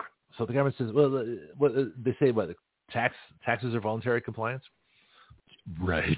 but you go to jail if you don't do it. All right. So that's how that works. All right. So so you get the idea. There's a lot of things here. So the Surgeon Generals were in on it too. Who else is in on it? Let's go to page 106, the FBI. More defendants. The FBI. Plaintiffs allege that the FBI defendants also suppress free, free speech on social media platforms, with the FBI and the FBI's FITF playing a key role in censorship efforts. What the hell is that? federal, uh, probably the Federal Information Task Force. See, I there was one. I maybe I read this already, and I, I, I said, I bet you that's FIT. I'm gonna write that down. So let's go FITF from the FBI. Maybe that's it. Maybe that's the smoking gun. So the plaintiffs allege that uh, these folks play critical roles. This is in opposition. Defendants assert that the FBI defendants' specific job duties relate to foreign influence operations, including attempts by foreign governments to influence U.S. elections. That would be Russia, Russia, Russia. Based on alleged foreign interference in the 2016 presidential election that didn't exist, the FBI defendants argued that through their meetings and emails with social media companies, who they probably should never talk to, actually. This is the thing. They shouldn't be talking to these people, right? Unless they're under investigation. Uh, it says that they were attempting to prevent foreign influence in the 2020 presidential election. What, like, unlike Hillary Clinton's, you know, uh, Clinton Foundation? And it says the FBI defendants deny any attempt to suppress or change social media companies. Well, of course they deny it. They also deny that there were FBI operatives at January 6th, although we know that's true. so anyway, so those are the FBI defendants. Next one. CISA, C-I-S-A, page 109. 109, 109. Scroll down to 109. These are the mystery people, right? These people are so secret, I don't even know who they are. Says plaintiffs allege the CISA defendants serve as a nerve center for federal censorship efforts. Oh, there we go. Maybe these are the folks that, that uh, coordinate the whole thing by meeting routinely, routinely, with social media platforms to increase censorship of speech disfavored by federal officials, by acting as a switchboard to route disinformation concerns to social media platforms. Okay, so these are the folks behind it. That's the Center for Intelligent something or other. CISA. We're going to have to look them up and, and, and, and investigate this, uh, um, this further. I'll just do a couple things here. Yep. There we go. Plaintiffs, the good guys, plaintiffs, allege the CISA defendants served as a nerve center, that's in quotes, nerve center, for federal censorship efforts. You know, that in itself is disgusting they have to, they can even say that. Federal censorship efforts by meeting routinely. And it's disgusting that the, the federal government has censorship efforts, right? Which is illegal. This is by meeting routinely with social media platforms to increase censorship of speech disfavored by federal officials and by acting as a switchboard to route disinformation concerns to social media platforms. Switchboard says in response, the CISA defendants maintain the CISA had a mandate to coordinate with federal and non-federal entities to carry out cybersecurity. Oh, that's what they are. Cybersecurity and critical infrastructure activities. Oh, we're, we're just safeguarding the public, you know, by, by feeding all this BS out, right? CISA previously designated election infrastructure as a critical infrastructure subsector. CISA also collaborates. Isn't that Chris Kleb, the guy that said, or Krebs, the guy that said the, the 2020 election was the uh, 16 election? Uh, no, the 2020 election was the most secure election ever. I think that's the same group. CISA coordinates with the EISGCC, which is comprised of state, local, and federal government departments and agencies. Oh, wow. They got the local and state governments involved in this little cabal as well. EISCC is comprised of owners or operators with significant business or operations in U.S. election, infrastructure, systems, or services. Would that be voting machines? After the 2020 election, the EISCC and the EISGCC, okay, now I'm getting lost, launched a joint management mis- disinformation group to coordinate election infrastructure security efforts. The size CISA defendants argue the CISA supports the Joint Managing Mis- Disinformation Group, but does not coordinate with the EIAP or the CIS. Huh? Despite DHS providing financial assistance to the CIS through a series of cooperative agreement awards managed by CISA. So they're all paying each other off. the Department of Homeland Security is paying off the CISA to do what they do. CISA defendants assert, are you guys getting lost with all this? This is fascinating, but it shows how deep this goes. So the intelligence, once you start talking about the intelligence, then it gets really weird. But uh, it just, and there's more, there's more. This is probably one of the worst scripts. I have to look through this one separately. Jonathan's not joining us. Page 113. State Department. Your State Department, right? You know those nice folks that run the uh, the embassies and the consulates and get your passport. Well, that's being delayed these days now. Do good work allegedly. There there are diplomats. They stop wars because they're diplomats. State Department. Page 113. Item 5. Plaintiffs allege the State Department defendants State Department, right? Through the State Department, GEC, oh God, there's another one, were also involved in suppressing protected free speech on social media platforms. What the hell is the State Department doing this for? Well, probably Ukraine, right? Or maybe Afghanistan, saying it wasn't a surrender, even though it was a surrender. Yeah, it probably got me flagged too. This is in response, the State Department defendants argue that they, along with the GEC, play a critical role in coordinating the U.S. government efforts to respond to foreign influence. I thought they were just, I thought the federal government took foreign influence like China. Anyway, it says the State Department's State Department defendants argued that they did not flag specific content for social media companies and did not give the company any directives. Oh, sure they didn't. State Department defendants also argued that they do not coordinate with work with or work with the EIP or CIS. Of course they do. The court finds the plaintiffs are also likely to succeed on the merits regarding their First Amendment free speech clause against the State Department defendants. Bingo. it just keeps going. Uh, oh, let's get to page 117. This is where it really starts to get funny. Gee, Greg, how does it, uh, how can it be? Let me tell you. Page 117, other arguments. While not admitting any fault in the suppression of free speech, defendants blame the Russians, COVID-19, and capitalism for any suppression of free speech by social media companies. Russia, Russia, Russia. They never, they, always, they, they never give up. They never give up. They, they, they're insane. This is irrational. This is stupid. This is ridiculous. He says, while not admitting any fault in the suppression of free speech, even though they did it, right? Defendants, and that's the Brandon insurrection and apparatchiks, blame the Russians, COVID-19, and capitalism for any suppression of free speech by social media companies. Capitalism is fault. The free market system. That's why social media did exactly what we told them to do. It's capitalism. this is why it's funny, right? Defendants argue the Russian social media postings prior to the 2016 presidential election. Anybody see any, any Russian media postings? I mean, eh, just anybody. Did anybody read Russian social media? I actually did. I, I looked at Pravda and, and uh, Izvestia and, and what's the other big one in Russia? There's like three of them. Pravda, which means truth, so it's the opposite. Investia, I forgot what that is. Pravda, and there's there's one more. There's other social. There's other news source from Russia. I forgot what it is. I'll think of it. I'll I'll, I'll check my my Action Radio International page. It's probably there somewhere. Says defendants argue Russian social media postings prior to the 2016 presidential election caused social media companies to change the rules with regard to alleged misinformation. Why do they have rules with regard to alleged misinformation? That's another question, right? This is the defendants argue the federal government promoted necessary and responsible actions to protect public health, safety, and security when confronted by a deadly pandemic and hostile foreign assaults on critical election infrastructure. Let me see if I can translate that for you.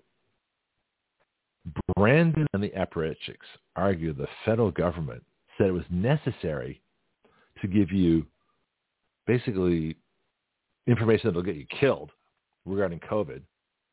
Uh, and uh, and they refused to, and they, they blocked any information that, that told you what you already knew, that the election was stolen. That's pretty much what they're saying here.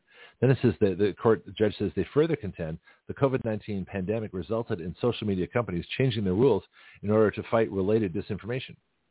So what is this fight for disinformation? The way you fight disinformation, as we all talked about, is you is you have information.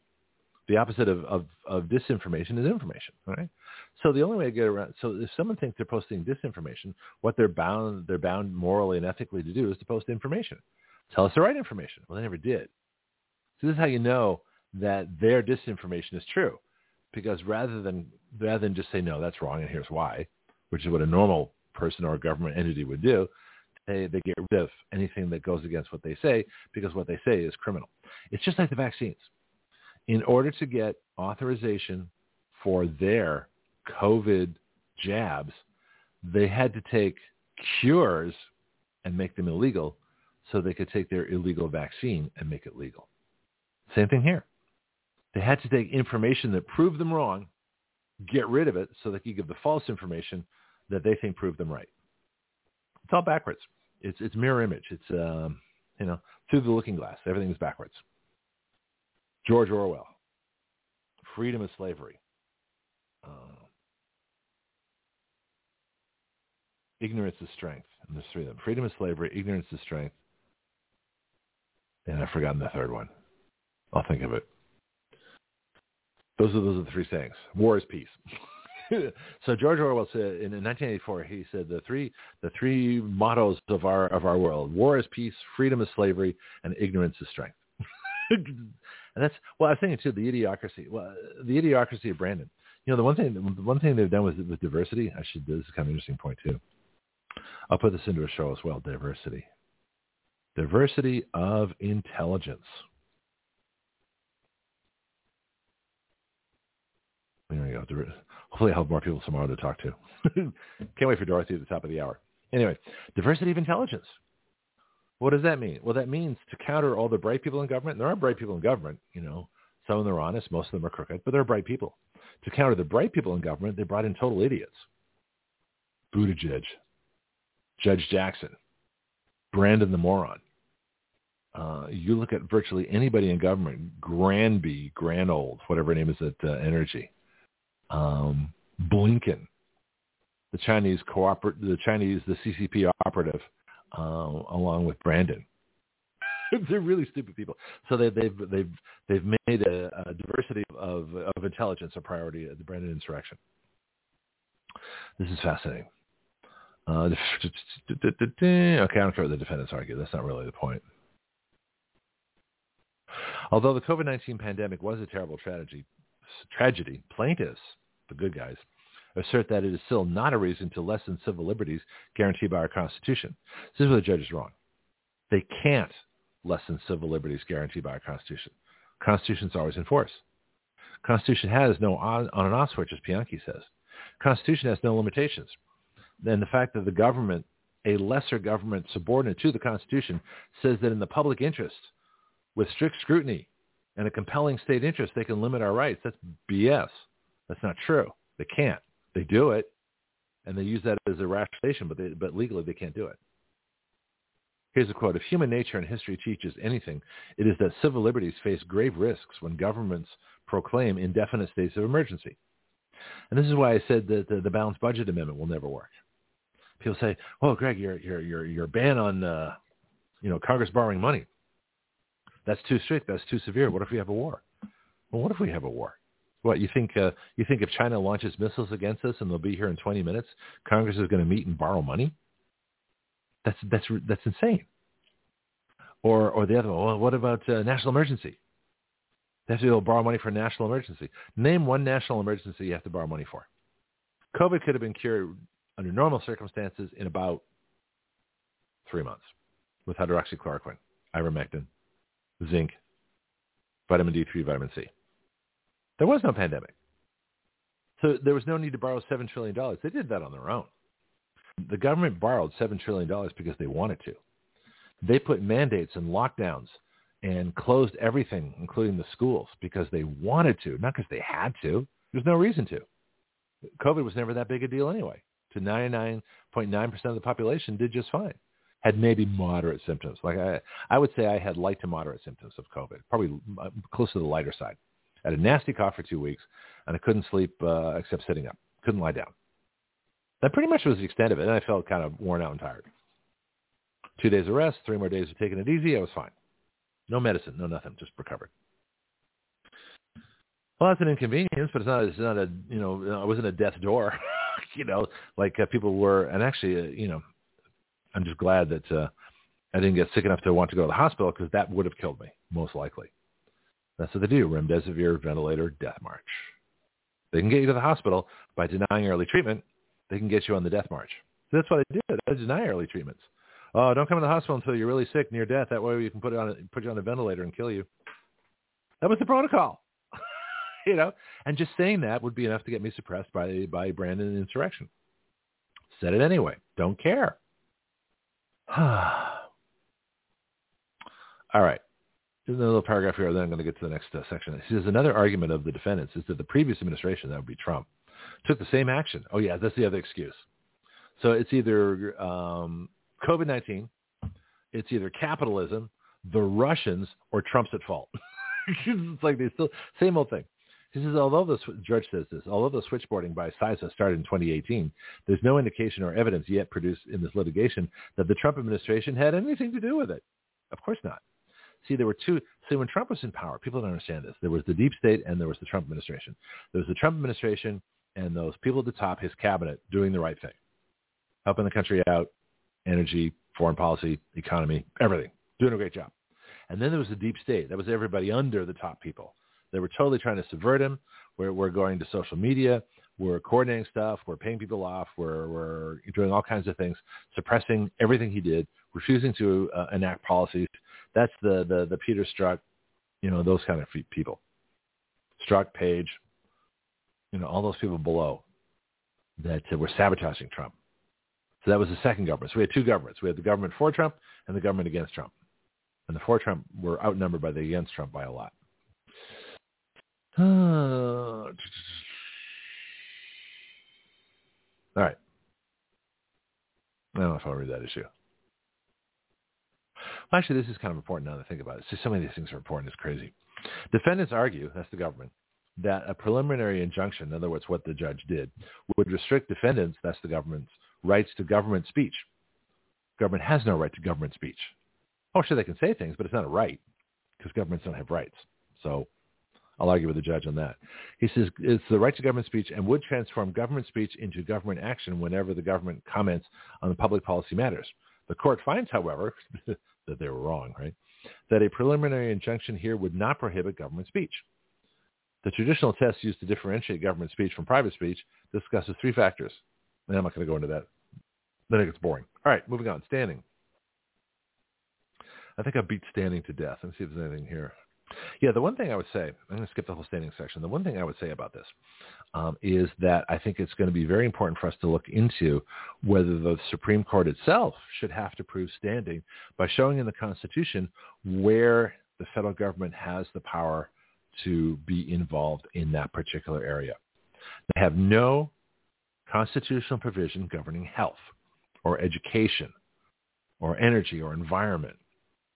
None of them. So how could they take those cases? Well, it would have to be a constitutional issue of some kind, even if it's related to that. But if they prove that, that's fine. You know, in other words, if they have a case of, um, well, let's say free speech, and it happens to be in the area of education, that someone in education has their free speech right, rights violated, they couldn't take the case because it was education because the government has no jurisdiction there. But they could take the case in free speech because that's First Amendment, and they do have jurisdiction there. So that's the kind of thing we have to prove. So going to explore this further. It's an interesting concept. All right, uh, page 142. We're going to skip a big amount of stuff here because I don't care about the standing. Big, big, big skip. 142. I actually might just get this done. They might just play you fun things between now and when Diane gets here. 142. You know, I hope you're enjoying this as much as I am. Uh, it, it's tough to go through it just because. Oh, Bianchi said exactly. Bianchi, what did you say exactly to? he's he just Bianchi is on live chat, so if, you, if you're not on live chat, you wouldn't get it.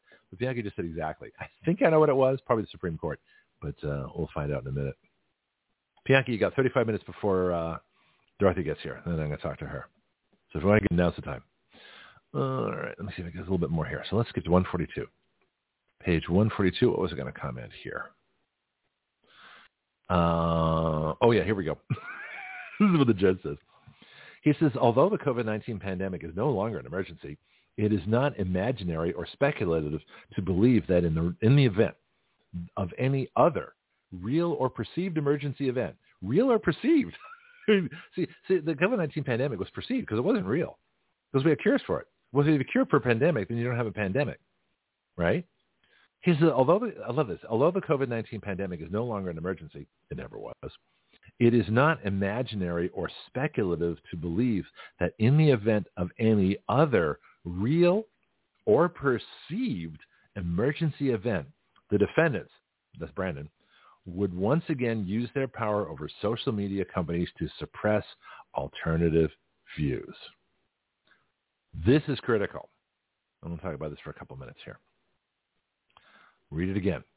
Although the COVID-19 pandemic is no longer an emergency, it is not imaginary or speculative to believe. In other words, the government would, in the event of any other real or perceived emergency threat or generated for the purposes of, of increasing government power. Let's add that in there. The defendants, in other words, Brandon and the apparatchiks, would once again, in other words, he said they already, by saying once again, he's saying that they did it the first time. That's why the injunction is here, so they can't talk to social media. He says the defendants would once again use their power over social media. So not only does he say they, they already did, he's already admitting, that, he's already confirming that they have power over social media. The government does. This is why it's such a fascinating statement, right? So he said, once again, use their power over social media companies to suppress alternative views. In other words, views that differ from the government. So in simple language, what he's saying is the government would do it all again. For either a real or perceived emergency, they would suppress free speech as much as they did the last time.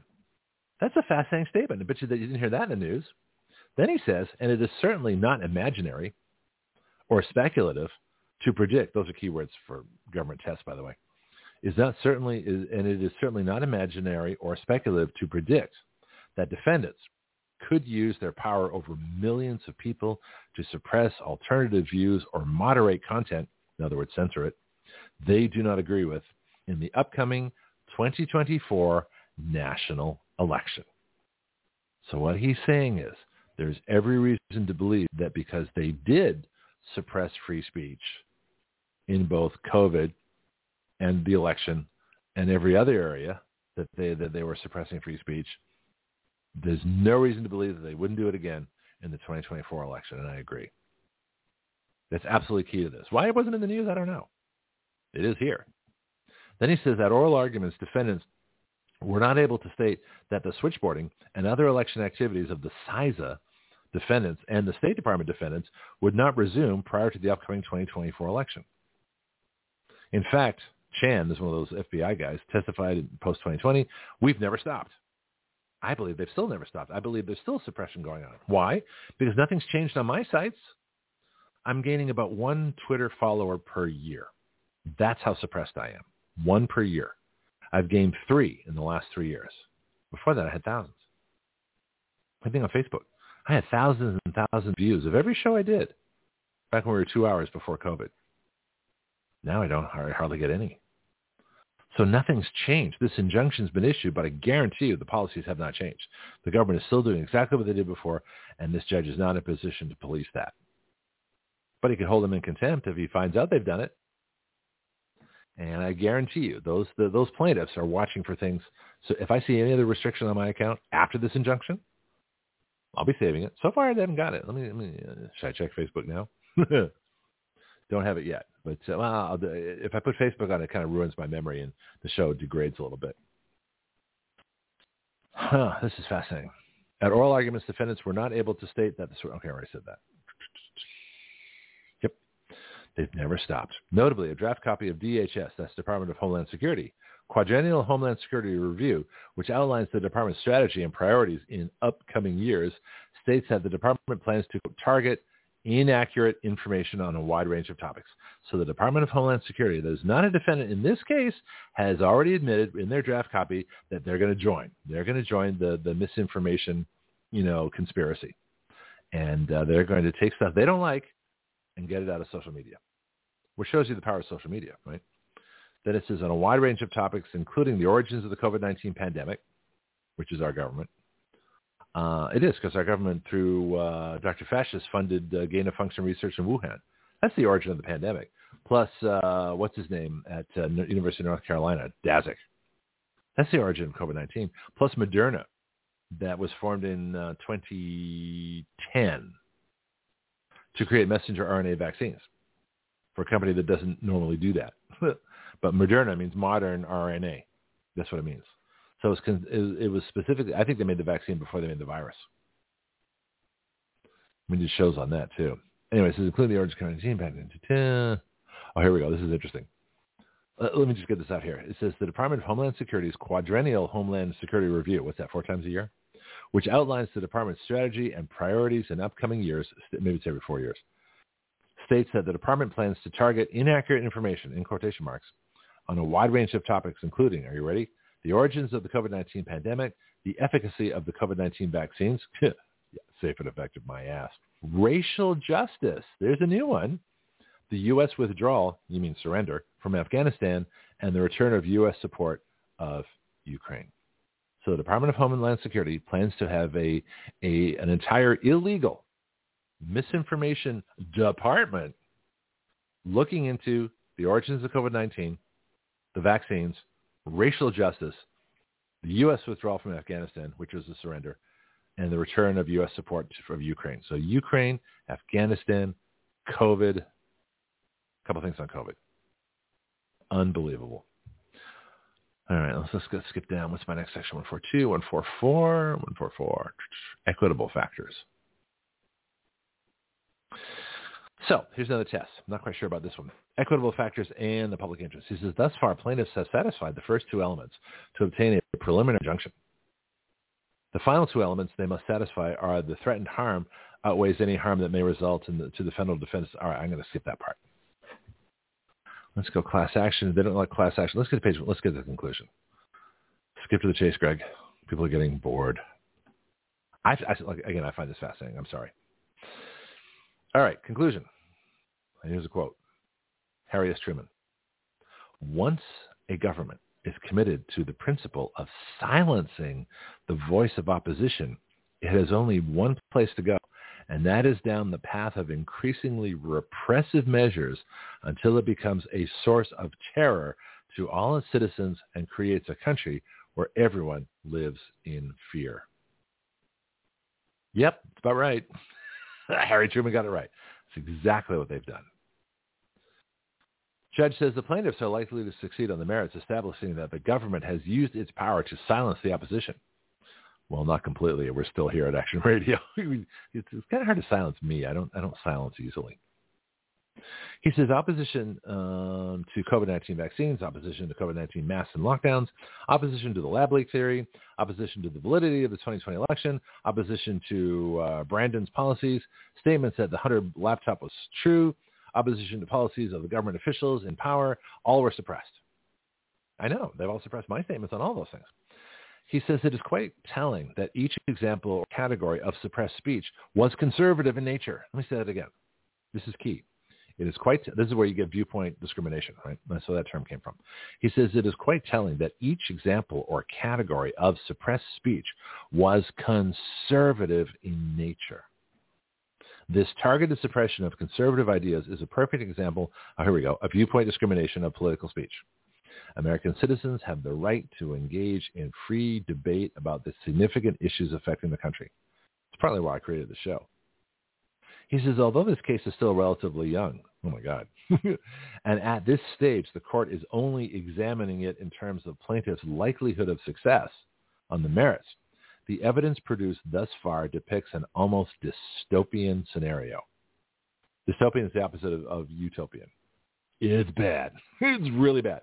Let me look it up here. I see if I can get you a good definition of dystopian. It's, it's, it's one of those words people use all the time. I don't think they know what it means. It's like I made a Facebook post earlier. Uh, next time some leftist says, that's an existential threat, ask them what existential means. Well, they probably don't know. Dystopian. And if they don't know, say, well, how come you're using a word you don't know? Dystopian. Adjective. Relating to or, det- or denoting, not detonating, denoting An imagined state or a society where there is great suffering or injustice. The dystopian future of a society bereft of reason. Well, we're there now. The utopian dream that became a dystopian nightmare. Ooh. An imagined state or society where there is great suffering or injustice. Yeah, that's the opposite of utopia. I, I would just call the brand insurrection dystopian. Oh, it's got a noun too. They actually use English language here on my, my web dictionary. A person who imagines or foresees a state or society where there is great suffering or injustice. Kind of same thing. So I don't use that word. It, it doesn't have a real clear meaning. Hmm. Back to the quotes. Although this case is still relatively young, and at this stage the court is only examining it in terms of the plaintiff's likelihood of success, the evidence produced thus far depicts an almost there we go. During the COVID-19 pandemic, a period perhaps best characterized by widespread doubt and uncertainty, well, I would call it mass psychosis, actually. He says the United States government seems to have assumed a role similar to an Orwellian Ministry of Truth. That is a huge condemnation. Think about that. This judge just said Brandon's government is Orwellian and has a Ministry of Truth determining exactly. I write down Orwell Ministry of Truth. I'm gonna look that up. Just see how bad it was. You know, I should. You know, I need. Ah, I need to get Tina Terry back on the show. Orwell Ministry of Truth. Remember the place where they had they removed words from the English language? Some words were too big. In fact, they, they removed the ability to express yourself by removing words. Instead of having good, greater, greatest, best, all those different qualities for great. Magnificent, they would say there's only one word, good. And if it's twice as good, it's double good. You know, or if it's just better than good, it's, it's, it's plus good. So it's plus good, double good, double plus good, double double plus good. You know, so there are no no no other. Uh, they removed all the other words because you didn't need them, right? That's what I thought. Well, if you remove words, you remove expression. If you remove expression, you remove ideas.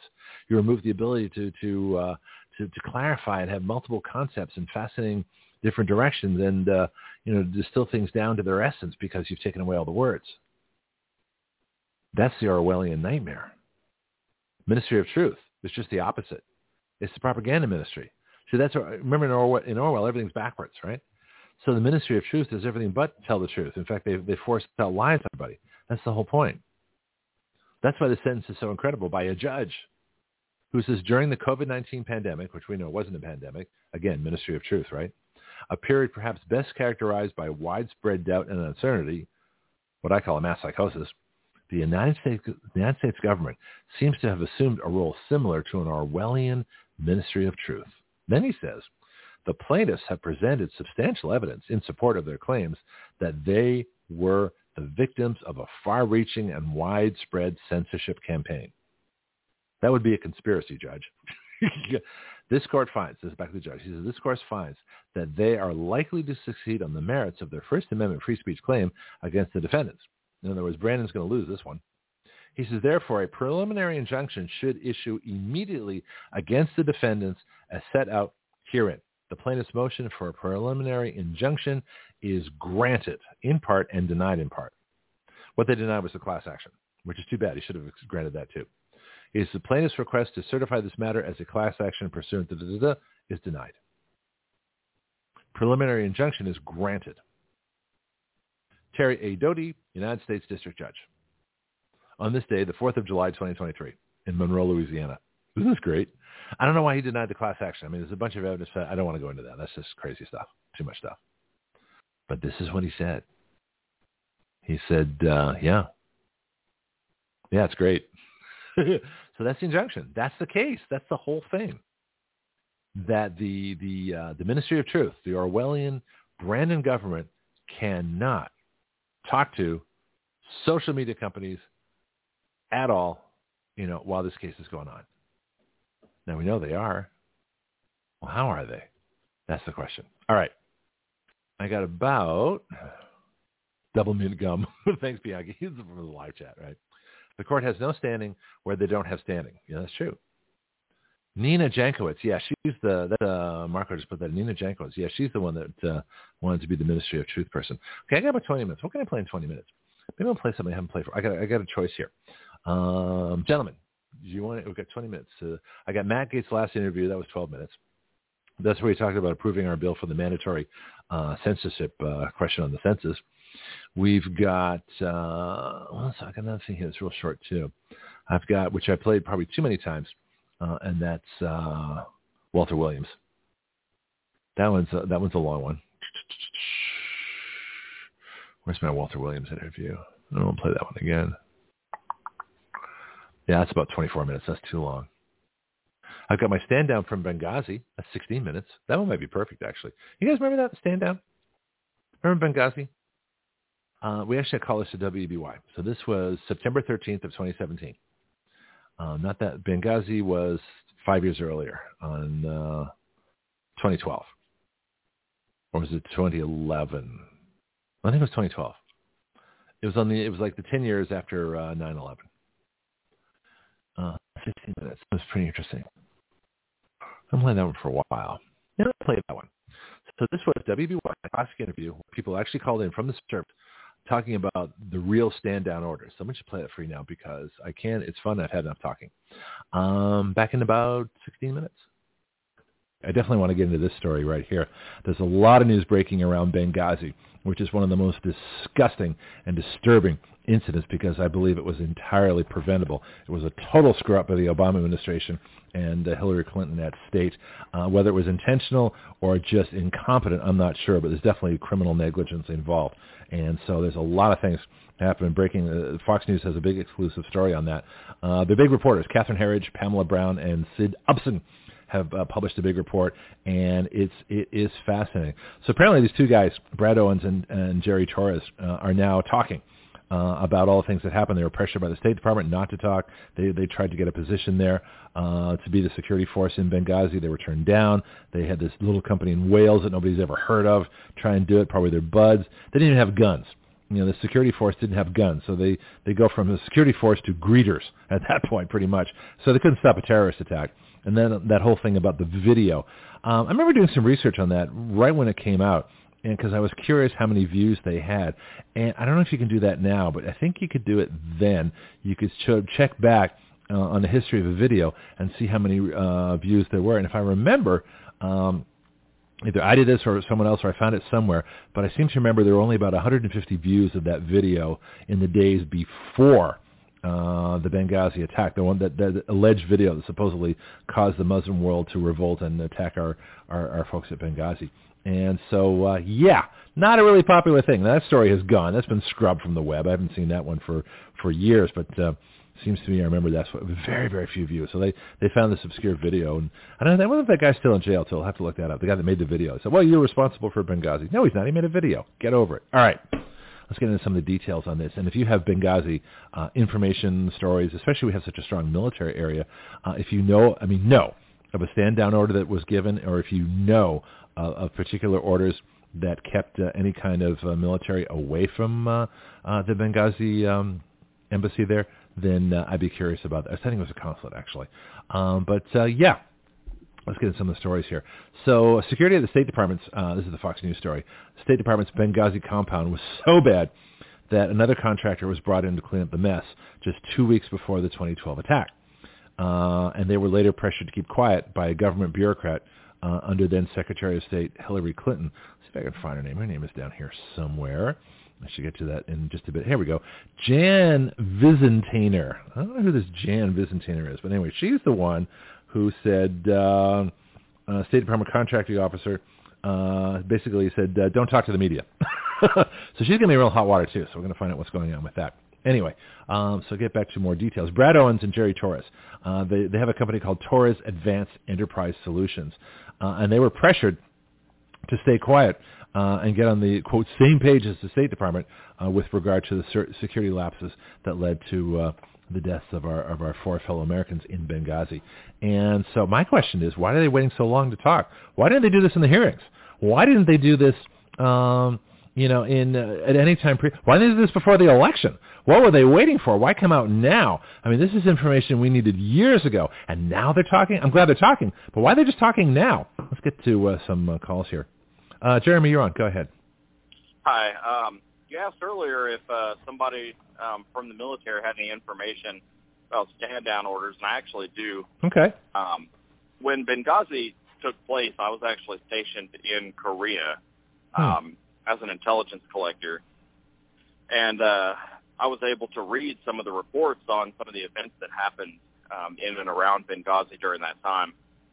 And um, uh, leading up to Benghazi, Hillary Clinton um, at the State Department had been um, sent requests from the ambassador Stevens for additional security, which her office denied.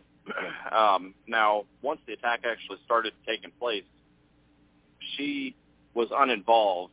Um, at the time, what happened was uh, the U.S. Army uh, general, his name was Carter Ham, um, was the uh, commander of AFRICOM, which is the African Command Okay. and um, he was actually he actually requested what is called cross-border authority (CBA) from President Obama. Now, President Obama is the only person in the U.S. government who can grant cross-border authority. Cross-border authority is required for any and all U.S. military personnel to cross any nation's sovereign border um, for a military operation. So he needed cross-border authority in order to send the special forces soldiers across the Mediterranean Sea into Libya. hmm Um, Was this from Italy? Was this from Italy they were stationed? um, I believe that uh, the ones that were taking off.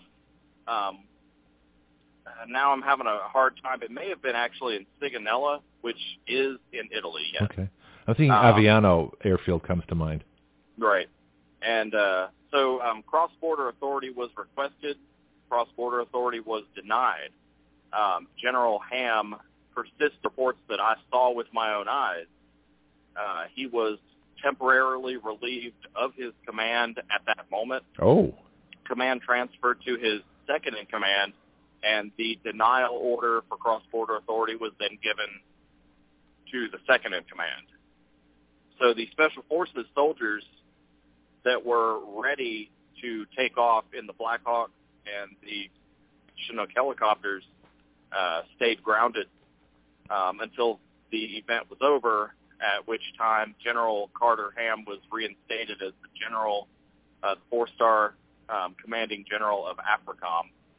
Um, and that is basically why there there never was a rescue mission launched at all. Okay, so they was so th- he was relieved of his command during that operation. I'm just trying to make, sort of recap for everybody so we understand this. And so Right. he he couldn't have ordered uh, a rescue. Now the number two person were they, you know, kind of I don't know, was it uh, the the Obama yes man kind of thing, or were they just you know were Well, they he- not he- independent he or what happened? Uh, he, he probably wasn't an Obama yes man, but at the I mean at the time, uh, the second in command. I mean the the point had already been proven. Okay, that uh, basically they were I- that that they had to disobey um, an order from the commander in chief in order to get this off the ground, which wasn't going to. It just wasn't going to happen. Um, Yeah. at that point, the, the point had been proven.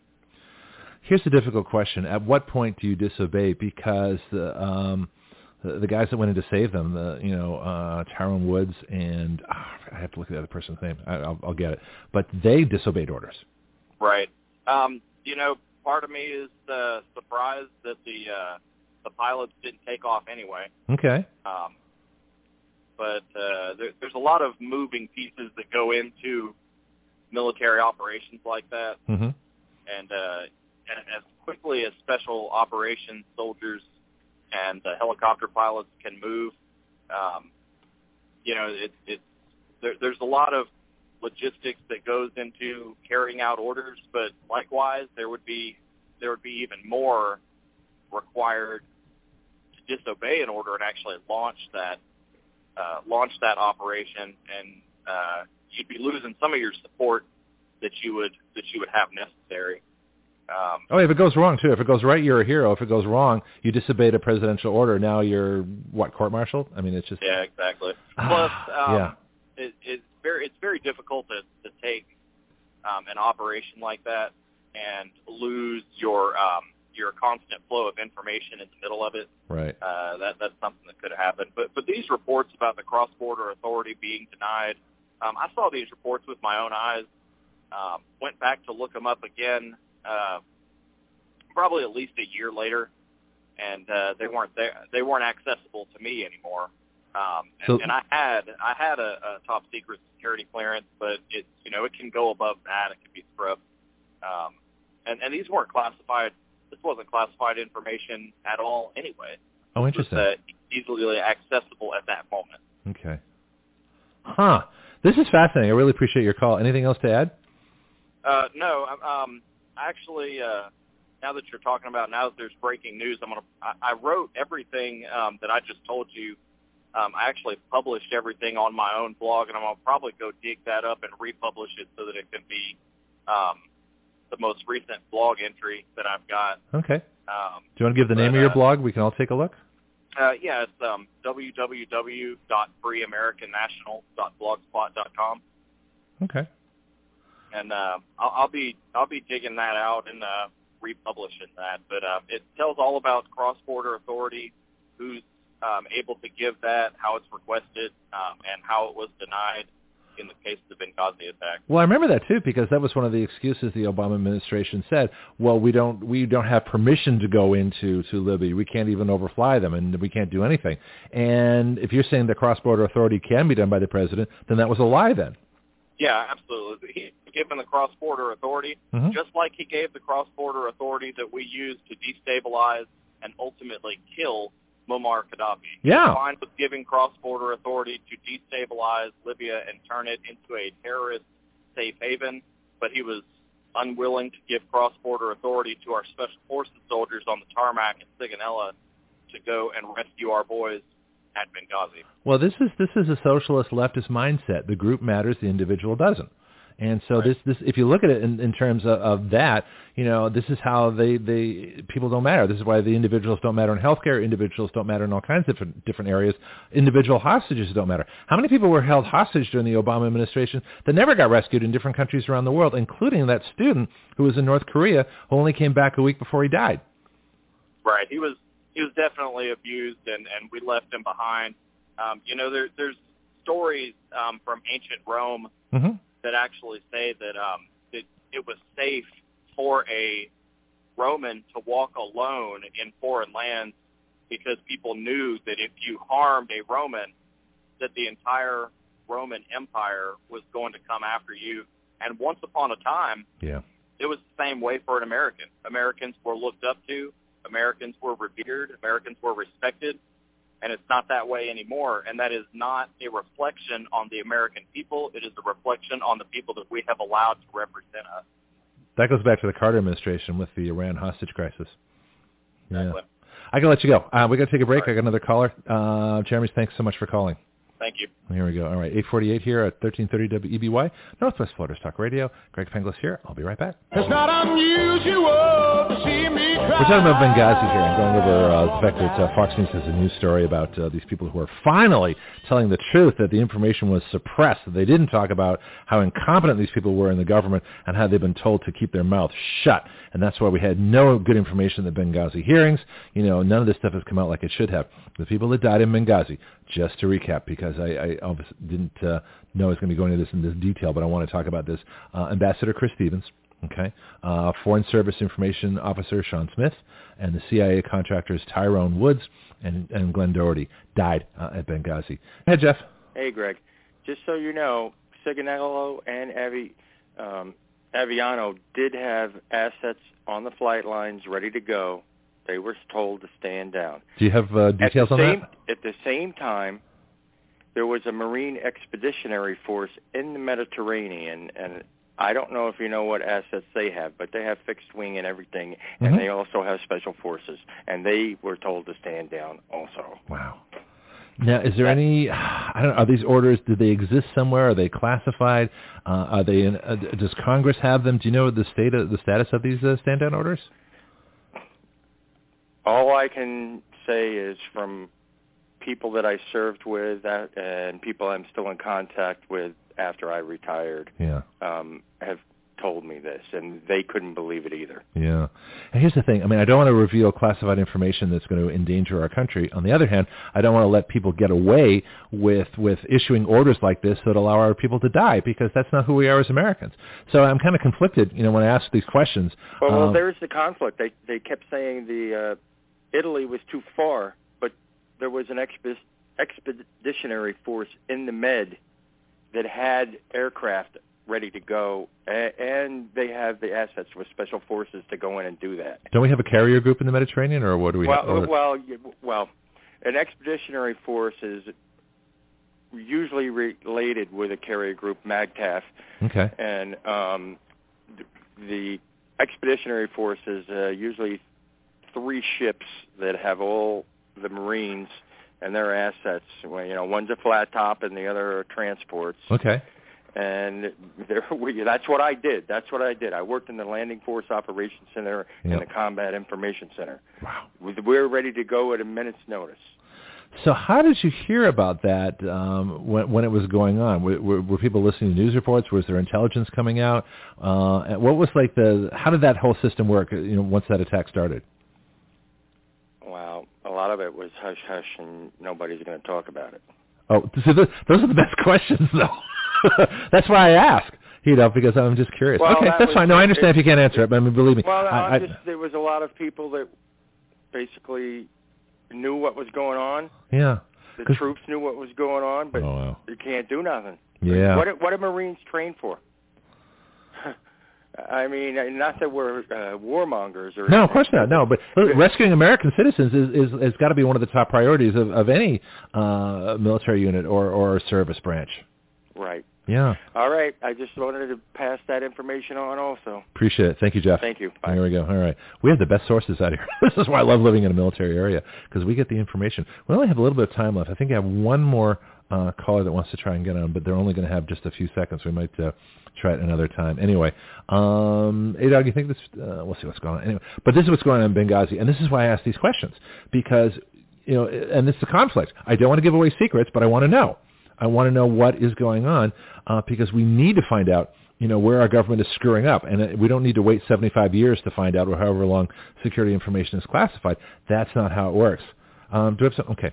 Anyway, um, so just to sum up, uh, this story is going to grow, and the two people, like I said, that are speaking now, uh, and they were on Tucker Carlson last night, uh, Brad Owens and Jerry Torres, and what they said. I'll see if I can get you a, a quick little thing here. The bureaucrats and policies remain in the State Department after the Benghazi attack, despite the change in administrations.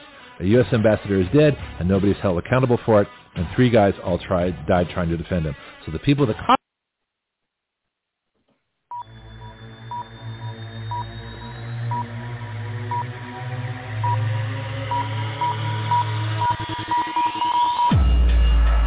Radio, dedicated to fixing everything.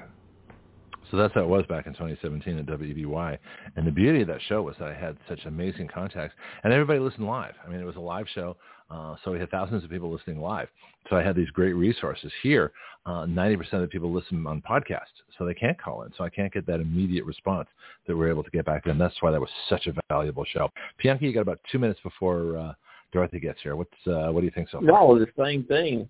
A like thing happened in Afghanistan when Yeah, tell me about it. they had they had the soldier had the the bomber, Mhm. the suicide bomber in the sights and was waiting to get on an order to fire.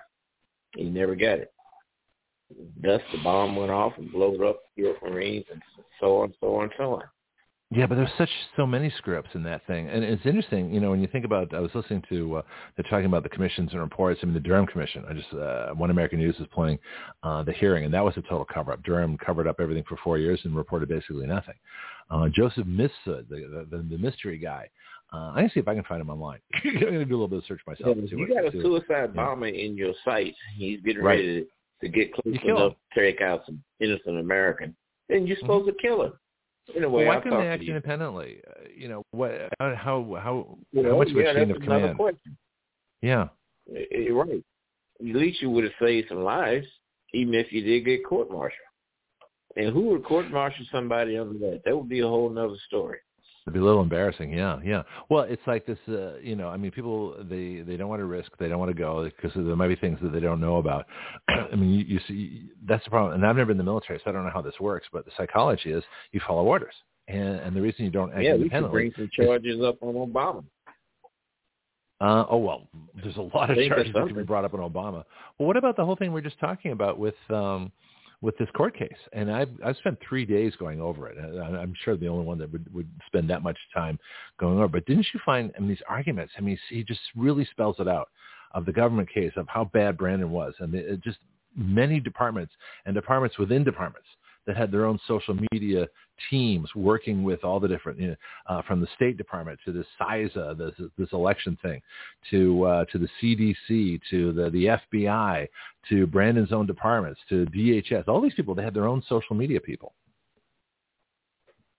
within yes, the government. and you know, he made mention about Gaddafi. You had uh, Wasserman Schultz uh, and her encouraging of Clinton to get Obama to do what he did in playing out the demise of Omar Gaddafi. So yes, all these things are, are pertinent. They need to be brought out. Some people's heads need to roll. Well, it's just interesting the anyway, you know uh, the things that we don't know. You know that that, that it's just, the government has a pattern of suppressing information, of lying, you know, and I think that they're, they're just so well practiced in it um, that they just keep doing it. And this, this, the, you know, talking now, the, the, they went to the, the, the government went to uh, the judge and said, well, it's, it's COVID, you know, uh, it's uh, vaccine hesitancy, it's, uh, it's the Russians, it's capitalism, it's all this other stuff I read. So what? Well, you people are morons. if you think anybody's going to believe that. But yet they still pull out these same old stories yeah, over and over again. information by calling the truth a conspiracy. Well, yeah, that's why I've renamed conspiracy theory. Uh, we call it an ongoing investigation now. But that, but but yeah. the fact that the government suppressed social media is not conspiracy theory. I mean, the judge, I, I spent three days on that case, laid out example after example. And there's a lot of things I didn't read. You know, he's got quotes. There was like three pages of quotes that I could have gone over of all the ways the government said, and there's some of them where they're dropping F-bombs, saying you better effing do this or else. You know, those things are in there. It's in the court case. I should do. I'll, I should probably put on well, social I'll, media. I'll put on my page all the, the the guide to the court case. You know, with all my pages of where yeah. everything is. I'll let you get that. your other guest. I got some things. She's not here yet.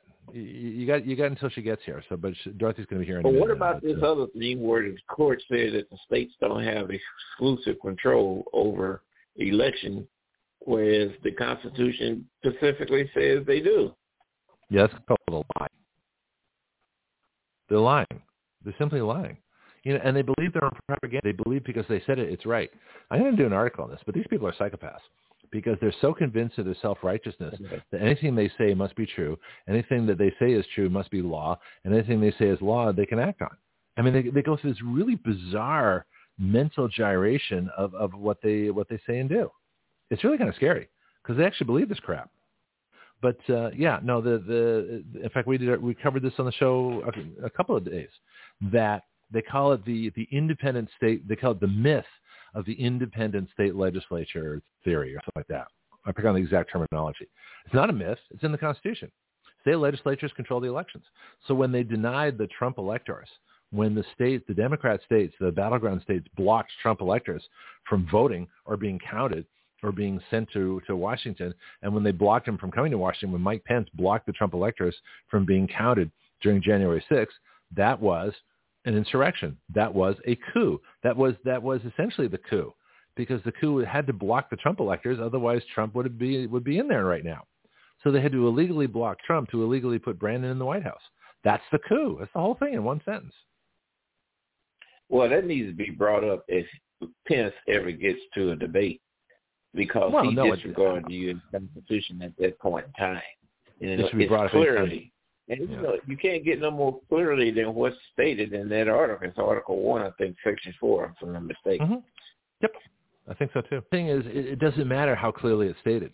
You got a Supreme Court that thinks that they can determine standing for everybody else, but not for themselves. You've got you know government bureaucrats that think that they can they're they're, they're the masters of speech. What they they're they can approve of what speech is. This whole idea of the ministry of truth. We we know what the truth is. You don't. We'll tell you what the truth is. That's, you know, I want to get Tina back. Tina. Well, Terry that's is, what uh, he's talking about.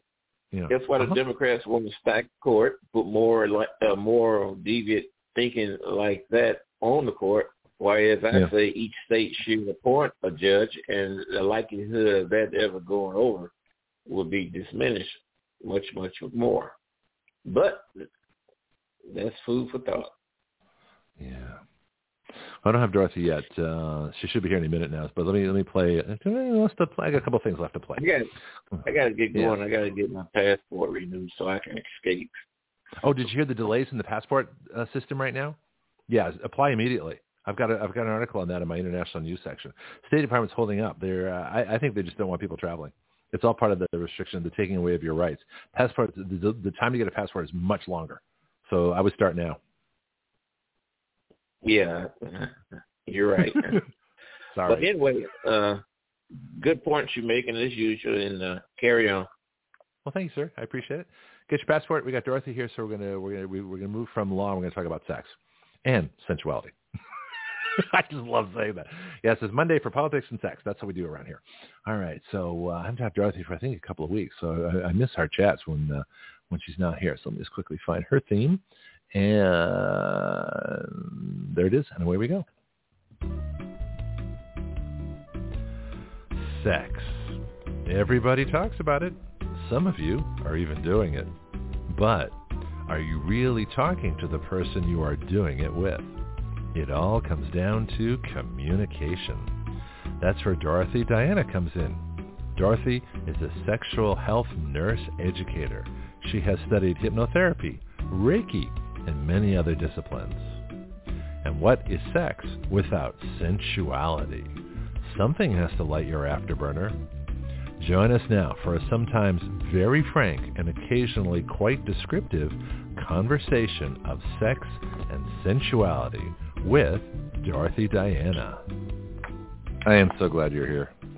I've been uh, Oh, thank you. That feels good. I've been heavily into that politics. feels and law. good to hear. Verbal affirmation. Yeah, I'm well, glad to true. be here. Yeah, I spent three Wow. days talking about the the judge's case, Judge Doughty's case, uh, against Brandon, I don't explaining know what why that there was is. a oh, there's a preliminary injunction. So there's a court case that plaintiffs, which should have been me, in fact, I Mhm. think I'm actually in one of the lawsuits, uh, is suing Wow. uh, the Brandon insurrection for um, suppressing free speech. And all the areas that Mm. they uh, talk about where speech was suppressed, uh, I, I, I made those exact same things. Let me I'll just we'll just take a, a minute here to go over these.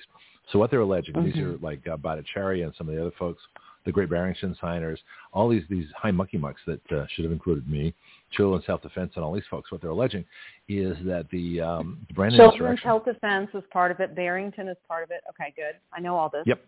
Yeah. All the good folks. I right? know about all. I, these are my heroes. Yep. Well, Action Radio, I think, is in there too. We're supposed to be part of Children's Self Defense. I'm, I'm still trying to confirm that, but we should be a plaintiff to this. This is why I was, uh, I was hoping. See, the, the judge denied a class action lawsuit, so maybe we can't be included. But I, I drafted a, a lawsuit uh, over two years ago uh, about this exact thing about the suppression because we've been suppressed since um, well, pretty much end of February, beginning of March 2020, when we came out and said, "Up, we got a cure for COVID. There is no pandemic." You know, the government's fine. you know, that, uh, and all of a sudden our numbers went like nothing. you know, and of course, you know, still you post stuff from Action Radio, it doesn't go anywhere, right? So the injunction no, is it not being doesn't. honored. Your all of my posts I do about your show are blocked, and I do Mhm. a lot of different kinds of posts. I'm really not heavily political at all. I post Right. about so many things, mostly women, happiness, inner inner child wounding, feminine bliss. But if I post to tag my radio show on yours, nobody sees it. hmm Yep. Yep. So that's Mhm. further evidence that the injunction that Doughty put on them July 4th is not being honored because they're still It's they're not still being uh, honored. yeah they're still going to social media my they're friend, still blocking. um, Mhm. I don't know if you know, this is she's kind of a great poster, high roller, natural health, political, Nikki Norberg. So she's a good friend of mine, and she Oh, yeah. was recently she was shadow banned because she posted something about the trial. I guess it's this, this um, a trial this week. Again, I'm not, but she said, "I guess I'm back. Here I am. Y'all can see my post again." But it, no, it's absolutely we're being censored still, completely. Oh yeah, yeah. So, and this is something that uh, the judge is going to take notice. Of. Wait a minute, I put an injunction on you. You couldn't talk to social media. They're still suppressing people. What's going on? So that's the next thing. I'll just go through the. There's like nine things. That were, are you making breakfast back there? I'm hearing noise. Sorry. Yes, I stepped out for a second. I'm I'm going back in my room now. My coffee Okay. wasn't quite hot, and I just can't Oh, do I that. understand. Like it has to be hot, not lukewarm. Okay, Yeah, I'm back oh, hey, in listen, I quiet agree. Just time. mute your mute your phone for a second and just you know go make breakfast. I don't care. Uh, no, I'm just not kidding. making breakfast. Okay. I that's want to talk about older adults and sexuality after you after you update me on the political goings on. 30 more seconds. Yeah. Mhm. So this is so there are nine things that the plaintiffs sued on behalf of, and we've done every one of them. First one, suppressing the Hunter Biden laptop story. Uh, we talked Hunter Biden laptop as soon as it came out because it was funny. Number two, suppressing speech about the lab leak theory of COVID-19. That's the Wuhan lab. We had Bill Gertz from the. Washington Times, February 25th of 2020. We were one of the first people to report it. Okay. Number three, suppressing speech about the efficiency of masks and COVID-19 lockdowns. We've always said they were illegal from March of 2020. okay. We said that they have those to preserve COVID and, and not uh, to help people. So we're definitely there. Another one, number four, suppressing the speech about the efficiency of COVID-19 vaccines. We've never said they were safe and effective. I get public service announcements saying just the opposite. So that's us too. Number five, suppressing speech about election integrity. there was no election integrity in 2020. We've been saying that. We had McInerney, the, the Air Force general that, that showed how they stole the election. He was on two weeks after the election, uh, November, what, 20th of 2020? The election was November 3rd. Number six, suppressing speech about the security of voting by mail. There is no security of voting by mail. That's us too. Number seven, suppressing parody content about defendants. Oh, wait, you want to hear some parody content? Ever played you my, my, my Biden parody? Let me show, let me show you parody. Uh, maybe it'll take 30 more seconds. Uh, this is this is quick, but it's funny. Uh, so this is this is this is oh, I call this. I actually made this before the 2020 election. I call it Biden's Dark Winter. Joe Mm. Biden's Dark Winter. No freedom, no liberty, no guns, no representation, no oil, no coal, no nuclear power, no space force, no constitution, no family gatherings, no vacations, just taxes, work, misery, masks, lockdowns, and ever more government. This is what will happen if you let Marxists steal the election. This has been a public service announcement of Action Radio, reminding you it's time to get off your butt and save your country. Well, and this is why you're banned. this is why you're banned. I mean, oh, yeah. The the public isn't allowed to get real information that gives them freedom. That's, that's like in Mhm. a nutshell that ties together what I talk about, what you talk about. The the the mainstream public isn't allowed to have information, and if they get the information, they're not allowed to believe it, and that's applied psychology at work, right? Um, yeah. uh, that's going to make them free and happy, right? Wow.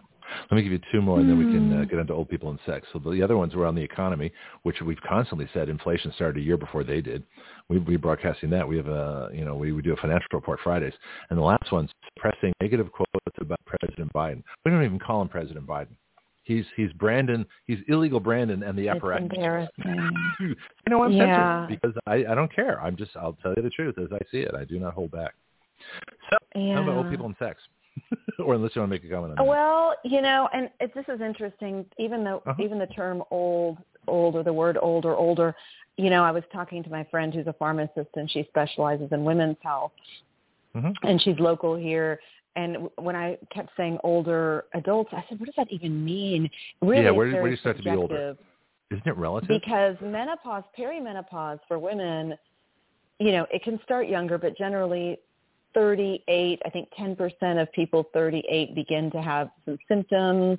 What's um, and then it increases. And menopause is than- pretty much over at the end of the 60s.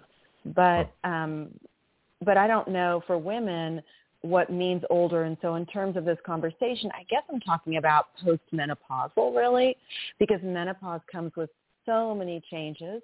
And at the time most women are having menopause, most healthy normal men are also having a bit of a decrease in testosterone, which culturally we're horrified by in the U.S. However, is not seen that way in other cultures. So we can talk about that a little.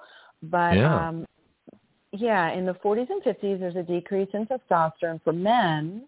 Mhm. and that's pretty well known. And there's ways, very easy, very healthy, natural ways to increase that, which you and I have touched on on the show before. And um, I made a commercial about but it, if it's and, and you hated it. yeah, if it's not if it's not increased, it Yeah. doesn't. I, I I don't want to say it doesn't matter. If it's not increased, there are myriad ways a couple can enjoy very fulfilling sexual and sensual activity together, even more increased intimacy, because where God closes the door, he, she, don't get mad, I say it that way, opens many windows, sexually also. And in fact, it opens up a world that you may not have discovered had you had constant erect penis, vaginal penetrative sex, right? Um, And that's what, what you were mostly doing. So it really opens the door, this de- decrease in testosterone, um, decrease in estrogen. Um, there's a huge shift that happens. And if you can ride that wave and Mhm. um, and not just survive but thrive during that time, I, couples are really that come out on the other side are amazed how much closer they got and how much more fun their sex life actually is. That's real. hmm That makes sense. You mentioned the term perimenopause. What, what's that? Yeah, prior to. So when the first, um, and some women don't even know this is happening, but when the first hormonal shifts begin to occur and, you know, her menstruation cycle will begin to shift a little bit and um, it will become closer together usually Mhm. and then begin to drift apart and skip months eventually. Um, and along with that goes a lot of other physical changes. Um, there can be decreased libido. There can be some vaginal dryness. Mhm. Uh, there can be some mood swings, and there know, can there, be there. Well, Yeah. I don't know about the, the the mood swings, but there are products for the you know, there are things out there for for some of the symptoms. There are, and there's also nutrition. So, you know, I'm a huge fan of using what's, well, first of all, preventative. I'm a huge fan of prevent, preventative wellness. Right. So Mhm. prior to your 30s, have a habit of already choosing uh, foods high in, um, so a lot of fruits and vegetables, lean meats. There are Mhm. many foods that support hormone health Yeah. yeah, that you want to incorporate in your diet way before because they like flaxseed and chia and avocados. There are so many yummy, delicious foods, which now for a lot of people are readily available. I think 10 years ago to go to a restaurant and have a, you know, avocado sprout salad was hard to do, but now it's everywhere. And the Mm. stores are getting a little more variety and more choices. People can do online grocery delivery, but you know these things are accessible. Um, Thrive and Vitacost are both great great online sources for healthy foods and supplements. Um, but perimenopause, so knowing and having good habits prior to, to going into menopause is hugely important for preventing symptoms that are so severe. Now you're Mhm. going to an allopathic doctor looking for um, pharmaceuticals, which is what I prefer people worst thing. avoid. Yeah, yeah. Well, yeah. well, if you uh, have to, you have to, um, but you don't have to. That's right, you know. Well, you okay, don't have to yeah. In other words, if you wait too miserable. If you make too long, you might have to. Well, you mentioned it. So perimenopause is around 38. So this is where the, I've heard this before that women should really have kids, you know, before 35. Uh, that's the best time. and everyone's clock is different. Right. everyone's so, so because they're the women having kids in, in early 40s, right? I mean, it happens. Uh, very so successfully, and I think it Yeah. really has to depend on health. In fact, it's the trend on the West Coast. Okay. So when I was on the West Coast pregnant with my first, I was the baby. They were like, "Oh, you're so young." I was pregnant at 34.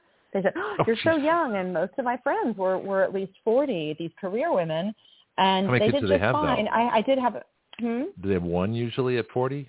If you have, if well, like you're women have over I did 40. have one friend. One friend needed uh, IVF, but again, Right. I do believe it comes down to so. You know, I don't want to get too off topic, but we know that nutrition Right. supplements and avoiding chemicals and toxins really Right. is the key to aging very slowly or even anti-aging, which I do think is possible, and the same Mhm. applies to menopause. Um, Mhm. You don't have to be in your 30s in perimenopause at all. And again, a little bit, a little bit of it's genetic, but most of it is lifestyle choices. It looks like. Mm-hmm. Interesting. Yeah, but they did okay Um, in their no, they did fine. In fact, went on to have everyone I know went on to have one more, at least one more. Mm-hmm. So there's so there's a good percentage of women that can have, you know, two maybe more kids, but certainly two kids, you know, starting in their 40s. That's that's good for a lot of people to know. Well, but you know, my but yeah, you know. my kids my kid's grandmother had um had her last at 50, surprise baby. This is very normal, like very not rare. So, Huh. yeah. One of the blessings of menopause is that and, and then a lot of women who a lot of women who have gone into menopause gracefully with um, acceptance and a good attitude about their health and sexuality in general, which is the key to thriving during menopause and everywhere else, um, have said that the freedom of knowing that you can't get pregnant is I was almost say that. um, almost Alyssa, too I- delightful. This- So, no, uh, it's you know, great. Hey, listen, uh, for guys too, I got news for you. Being 63, you know, and and my age group, um, to not have to, you know, worry about the birth control thing, is Mhm. is is fabulously liberating. Um, Mhm. it, it's it's a whole different dimension. I remember back. Oh, this is, I even remember like back in the personal ad days. You know, you'd read stuff. You know, it's like I'm 55. You know, I was like 30 my time, so this is someone I was interested. It's like I'm I'm postmenopausal. I can do it as much as I want. You know, and it's like really that's interesting. That's like that's an interesting viewpoint. But yeah, so so this is a, a, a freeing thing. So you think of the younger folks. Younger folks, you've got uh, especially in college, you got STDs, you got pregnancy, you got all these things to do. You're young, you don't have your career yet, you don't have any money. You know, your, your life is crazy. Things are changing. You know, you might change your majors. You know, I mean, there's all this different different stuff going on, and yet they're still having sex. So, so that's complicating. Well, then well, you STDs. get, you so, get I mean, older. you know, we'll just touch on. Obviously, there's still STDs, and so we had this big outbreak at the Right. villages in Florida, which made the national news um, Mm-hmm. because they were having a lot of unprotected sex and swinging and being with many different partners. And Mhm. um, so, STDs, obviously, we still need to be aware of, and really, therapists, coaches, and and, and doctors of all kinds should be regularly educating um, single older adults about the risk of STDs because we're, you know, I think 30% of women over the age of 60 are having regular vaginal sex with orgasm, and uh, the percentage of them. men is a little higher. Yeah, and uh, I can't remember how many times a week. Yeah, but if you're if you're monogamous, abstinent, you know, at least monogamous sexually or monogamous in a relationship, you know, older, uh, that's just one less thing that you, you don't have to think about. You know, yeah, exactly. control To thing. fi- So- so find- if you want one person, at any age to find you a know, partner that a long-term Yeah. partner is always a good choice versus a lot Absolutely. of different Yeah, partners but- but for spiritual, energetic reasons as well as physical. hmm Yeah. So so so the some of the things have changed. So that's one thing you don't have to think about as much, you know, or at all.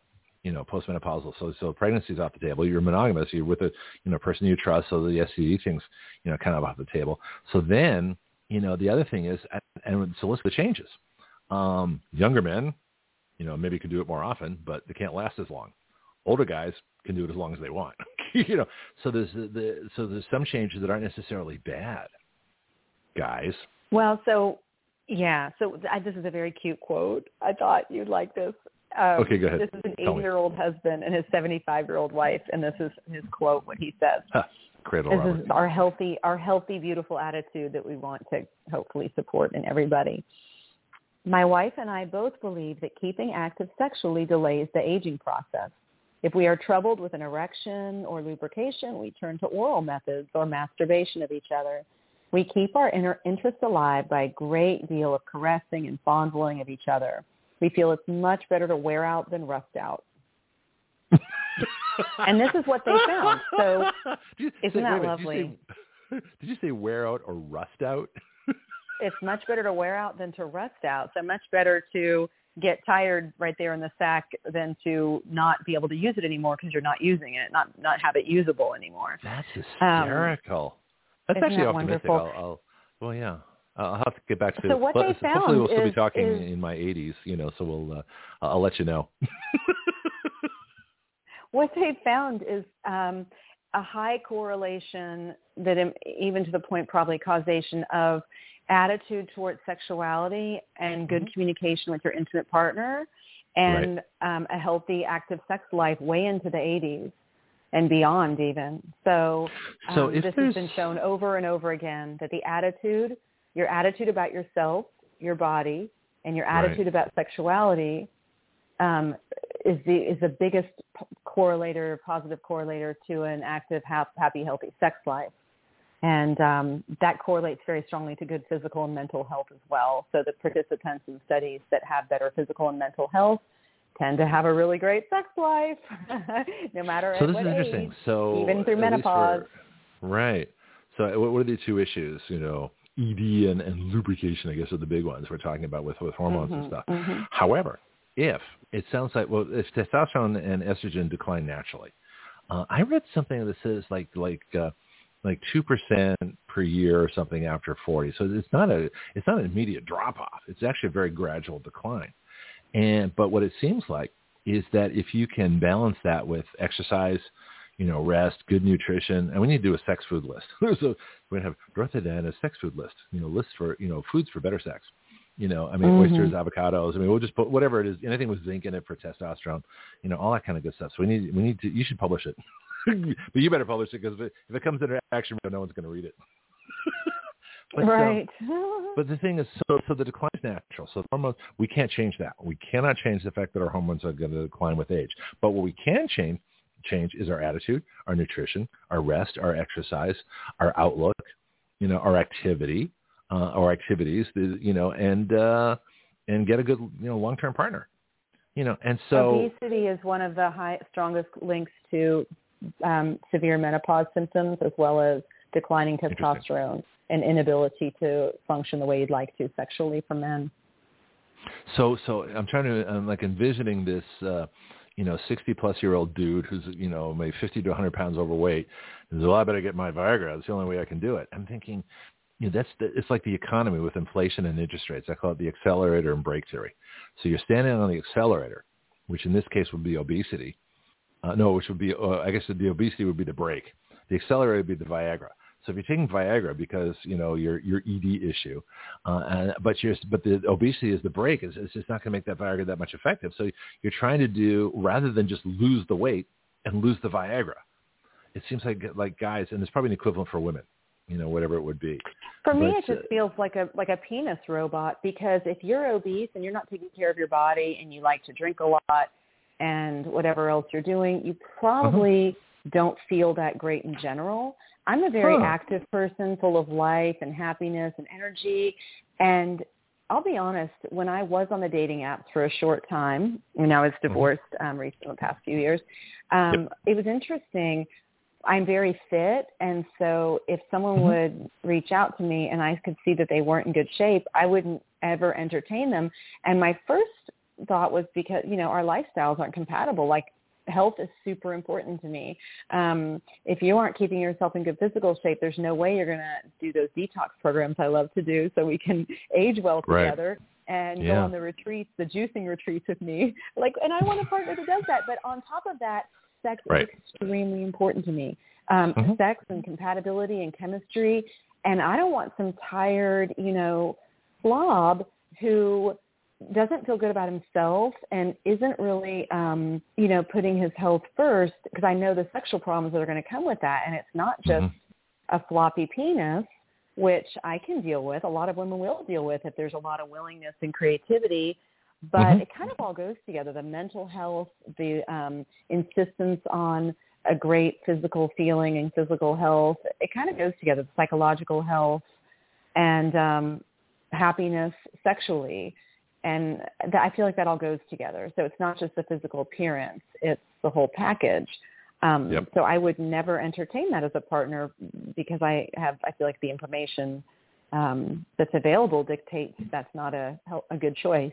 Yeah. hmm Yeah, no, I agree completely. I mean, I regularly do a, a 14 mile bike ride, uh, hopefully once a week, uh, and it's great. And if someone wants to, you know, meet me, hey, let's go for a bike ride. You know, take a break at seven miles, uh, and I have this wonderful trail here, which I ride, and uh, various times, afternoon, morning, depending what's going on, seasons, all that kind of stuff. But if someone wants to to do something fun with me, yeah, let's, you know, but you got to be able to ride 14 miles. Now, I wouldn't pressure someone to, to go at my speed, but I'm not the fastest person out there. You got some uh, in, older folks, and I've seen, you know, 70 and 80 year olds just whiz on by me. They're thin, they're wiry. This is what they do. This is their thing, right? So they ride 100 miles a week. I don't, you know, but I'm still in pretty good shape, relatively. Uh, and it's fascinating, but to people that, uh, you know, can't even keep up with me or, or don't have the energy to even do that, or even don't even have a bicycle. Uh, wait a minute. so what do you do for exercise? Well, I, uh, I, I don't know. I just, you know, I just, you know, whatever. It's like, okay, fine. Now we've got a problem. now we've got an issue because I like to get out and do stuff. Kayaking.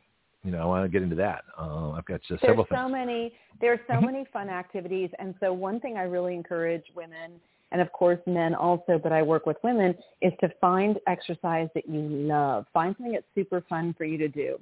It's hard for everyone to get up in the morning, put on the outfit, and get out the door. But if you can do that and find a group of like-minded people, um, I recommend for women things that stir up feminine energy um, because that sinks you into a place of kind of heart-centered realignment with your soul. Um, Mhm. Not to get too off topic, but I find this really important, especially in terms of sexual happiness. So we've talked before about how the importance of polarity in sexual chemistry. So if you're a feminine energy person, typically a woman, um, no matter whether you One have a high, mascu- high masculine job or high masculine um, need, a need to be in your masculine in your life, the ability to sink into your feminine correlates strongly with your ability to maintain polarity and chemistry in a relationship. So when a woman, um, any woman of any age, but especially as as you get into the age where you might have perimenopause, and again for everyone that's different. Um, Mhm. It could be as late as late 40s for some women before that even starts touching them. Um, but late by late 30s, you're finding that you've established habits of regular exercise and things you love doing with groups of women. I could say people, but women need women. That's another psychological thing. We need our sisterhood. So make sure you have regular activities, including vigorous exercise that develops muscles as well as cardio with groups of people, especially women that you feel like-minded and attached with and, and you feel connected to that you love doing. And um, a lot of their Zumba. feminine exercises. Zumba Zumba is great. It's so much fun. Yeah, um, I know and I Zumba. recommend the reason I recommend pole dancing because I, and I can't help it, but I also think if you're pole dancing, you want a cardio as well. So I do personally. I choose kickboxing, hot yoga, and Pilates, and pole dancing as my three go-tos. And my pole dancing is very feminine, intuitive. It is not choreographed or performative. And the You reason I choose pole dancing, I love kickboxing.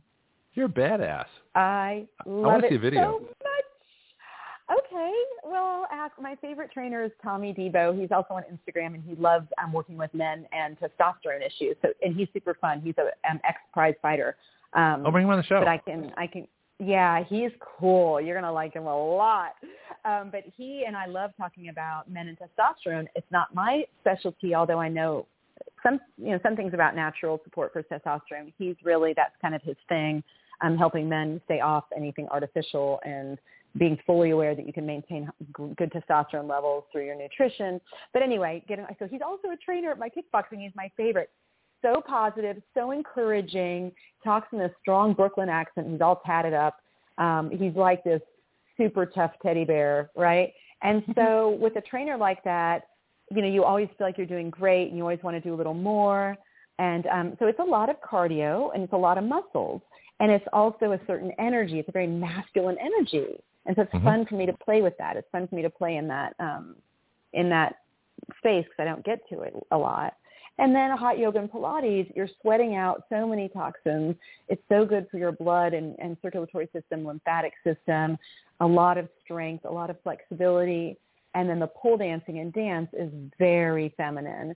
And um, we have to climb the pole, and that's so much arms, and you flip upside down, and that's your core. So you're getting muscles as well as a lot of stretching, flexibility, fluid mo- movements, hips, joints, um, super wonderful, exciting sexual energy, feeling excited about your body, feeling sexy. So those, that's how I mix it up. And, um, and it took me a long time to find that sort of, you know, combination for me. And it might be different for other women, but it makes me, I want to get out of bed in the morning and go. Like I, I, I love it. And I'm kind of lazy. So Well, no, but you feel feel good for doing it. Like I try and hit the gym a couple times a week and go for at least one bike ride. Ideally, if I had the time, I do you know two bike rides, two gyms, you know, and uh, I'm working on that. But it's just you know time's a constraint too. But if you had a and ratio, you love bike uh, riding, but you're, you're solo bike riding, but I bet it's very meditative and are, you're outside and you get Oh, to you kidding? I work out- So, I work out most of the things I do on the show on bike rides. I, Yeah, Action Radio yeah, was created on a bike up. ride.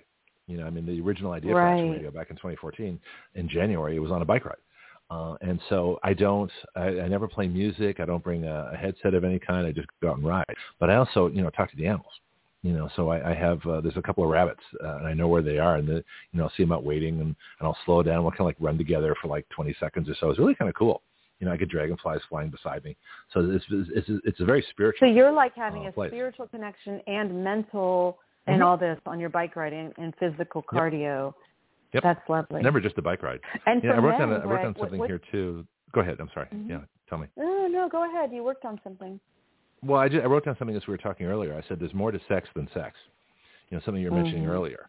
Um, it's not just sex. You know, it is your attitude. It is, uh, you know, how's your day? It is your your physical condition, your mental condition, and your spiritual condition. I think, uh, you know, we've talked about this before. There's a lot of spiritual energy. And so bike riding, if I had someone with me, I talk, it's different. But when I'm by myself, that's when all the critters come out. In fact, I met a uh, cottonmouth water moth in the middle of the trail one day. That was that was really exciting. As I ride by, it's hissing at me, and mouth wide open, like, "Oh, yeah, hello, nature," you know. Or, or when I pass by uh, early one morning, uh, th- there's a pile of warm bear poop, and it's like, I know the bear's close by. This that's still steaming, you know. So, I'm just riding along, you know, by myself. That's really interesting. So like Mm-hmm. nature showing herself to you while you're in solitude and silence Mhm. and that wouldn't happen in company, which is such a beautiful, I feel like spiritual lesson and it, it sort Mhm. of relates to meditation. Why meditate? And it's when you get quiet and still by yourself that God can speak to you. Yeah, And but it doesn't work that um, way for me. I need to be doing I love that you- yeah. Well, it's meditative. So yoga is this way also. So in Mhm. yoga, you are doing something, but you're only listening to your breath and your body, and and Mhm. you become a receptacle for for wisdom and um, calmness, and it is very meditative also. So I feel like you can have meditative activities without sitting there, where you connect Yes, to I can't do that. I've tried meditating. Mhm. Nothing ever happens for me. But if I go on a bike ride, Mhm. you know, a lot of times I'll look up the animals that I see. You know, I've I've seen multiple armadillo armadillos. If you go to the Action Radio video page, you know, you'll see a Mhm. couple of really. And I just I just stand there and watch them and you know photograph them, put them on my my cell cell phone and bring it back to the you know put post them. Um, and then but then you get the people, the negative people. It's so funny. They say, "Well, armadillos have leprosy. What are you doing?" I said, you know, it's like, well, it's not like I'm snuggling with them. I'm just watching them. you know, give me a break. Um, but people are, are so in denial uh, of the natural world and the spiritual world, and I think of the sexual world. You know, they all kind of go hand in hand. See, I see everything as a continuum. And so They you do. Everything goes together. Yeah. But then you go to the gym, and are you, and you're at the gym. You're solo because I'm kind of getting a, a taste. I know. I feel like I know what most women need, like feminine energy, when it comes to like physicality and and getting connected and feeling good about exercise. I, I kind of got the handle on that. But as Mhm. far as men, so um, the gym, you're there and you're doing lifting weights. And are are there other men around? Do you kind of like when you're at the Well, gym, kind of like being in that Um, camaraderie? Uh, no, because well, I, it, it's like I have friends in the gym that I talk to, but it's separate. Now we're just chatting, uh, and I can't I can't do that. You know, usually at the beginning or at the end because I don't want to interrupt Mhm. and lose my. No, my, I mean not uh, chatting, but just being there in the presence of other men, also working out. Nah, is that I could be by myself No, in the doesn't- gym. I could be all by myself okay. and I do the same thing. Yeah, yeah. Uh, but there are it's so people that I interesting? know and there. men and women are different that way. Women usually usually want to be Yep. with a group and usually want to be together. Yeah. Right. We all go to the bathroom together too. Men don't do that. Yeah, we're social creatures. Yeah. So well, men are social too, um, but but but it depends. I mean, I see guys working out together. They they have their plan and their cards, and they uh, you know, and there's some guys that uh, you know they'll try and book three machines at once, and and I'll just hop in the middle of one. Say, sorry, you know, I was using that machine. Well, you're not in it now, pal. I am. you know, I mean, it gets kind of funny Mhm. sometimes. Very territorial.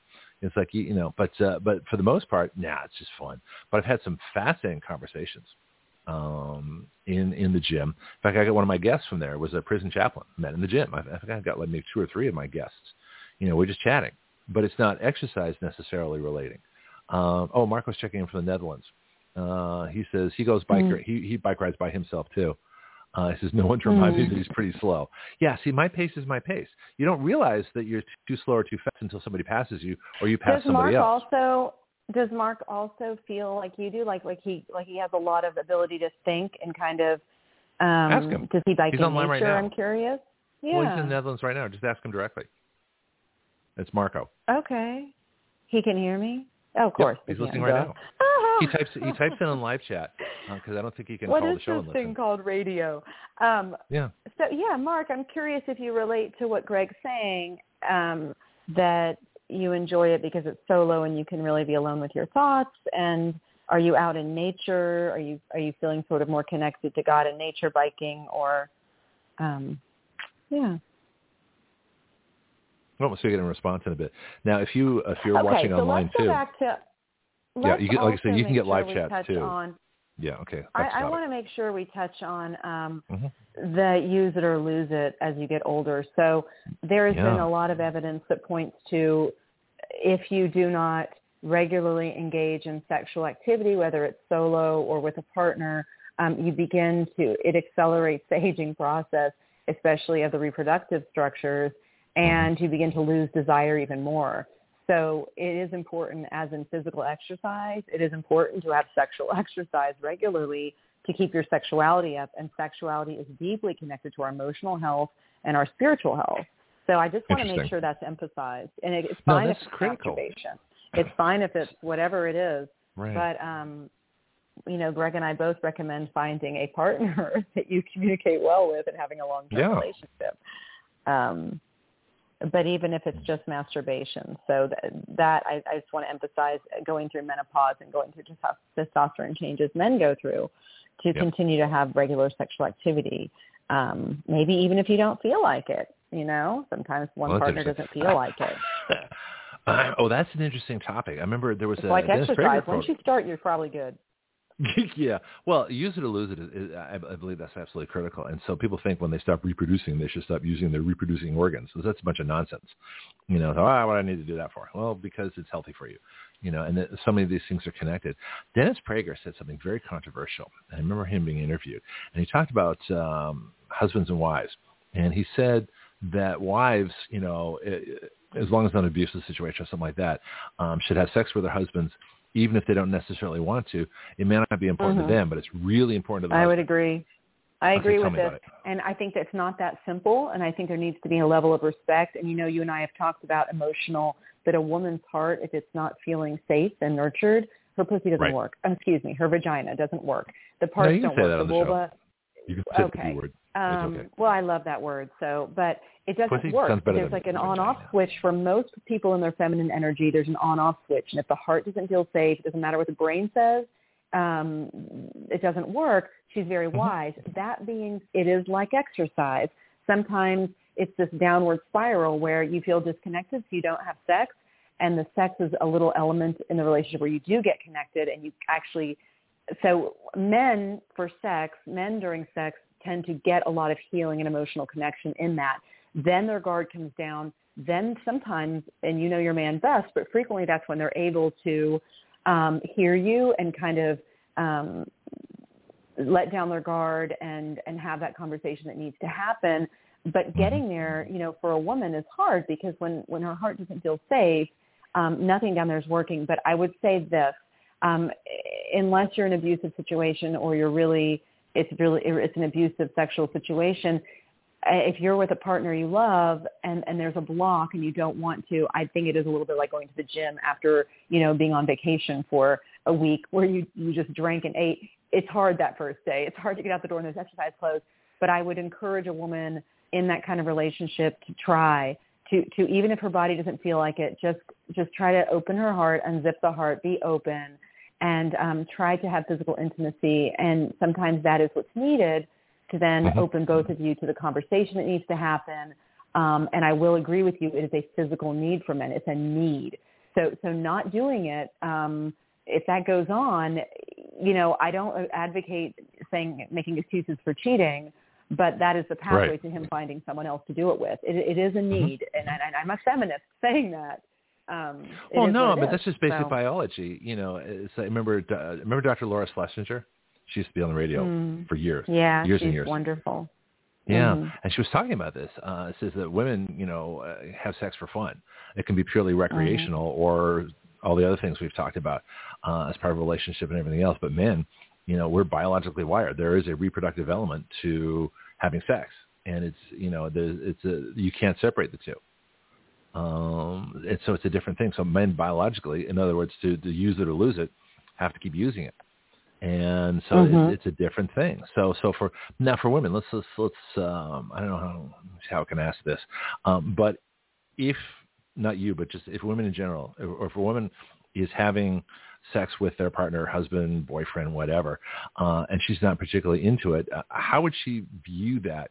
as you know she loves this person enough that she's going to do it even though she doesn't feel like it knowing it's really important to him um is it like a burden is it like she's she's doing him a favor how how would women look at this Mm. of having sex purely for the other person simply because they know it's really important and really necessary and it's actually biological so how would women look at that Yeah, and there's a, like, what are the reasons she doesn't want to? So is he not? Did he stop trying to please her in bed? Has he become selfish? Has he become disconnected? Then out of the sack, he never gives her compliments. He doesn't fill her love languages.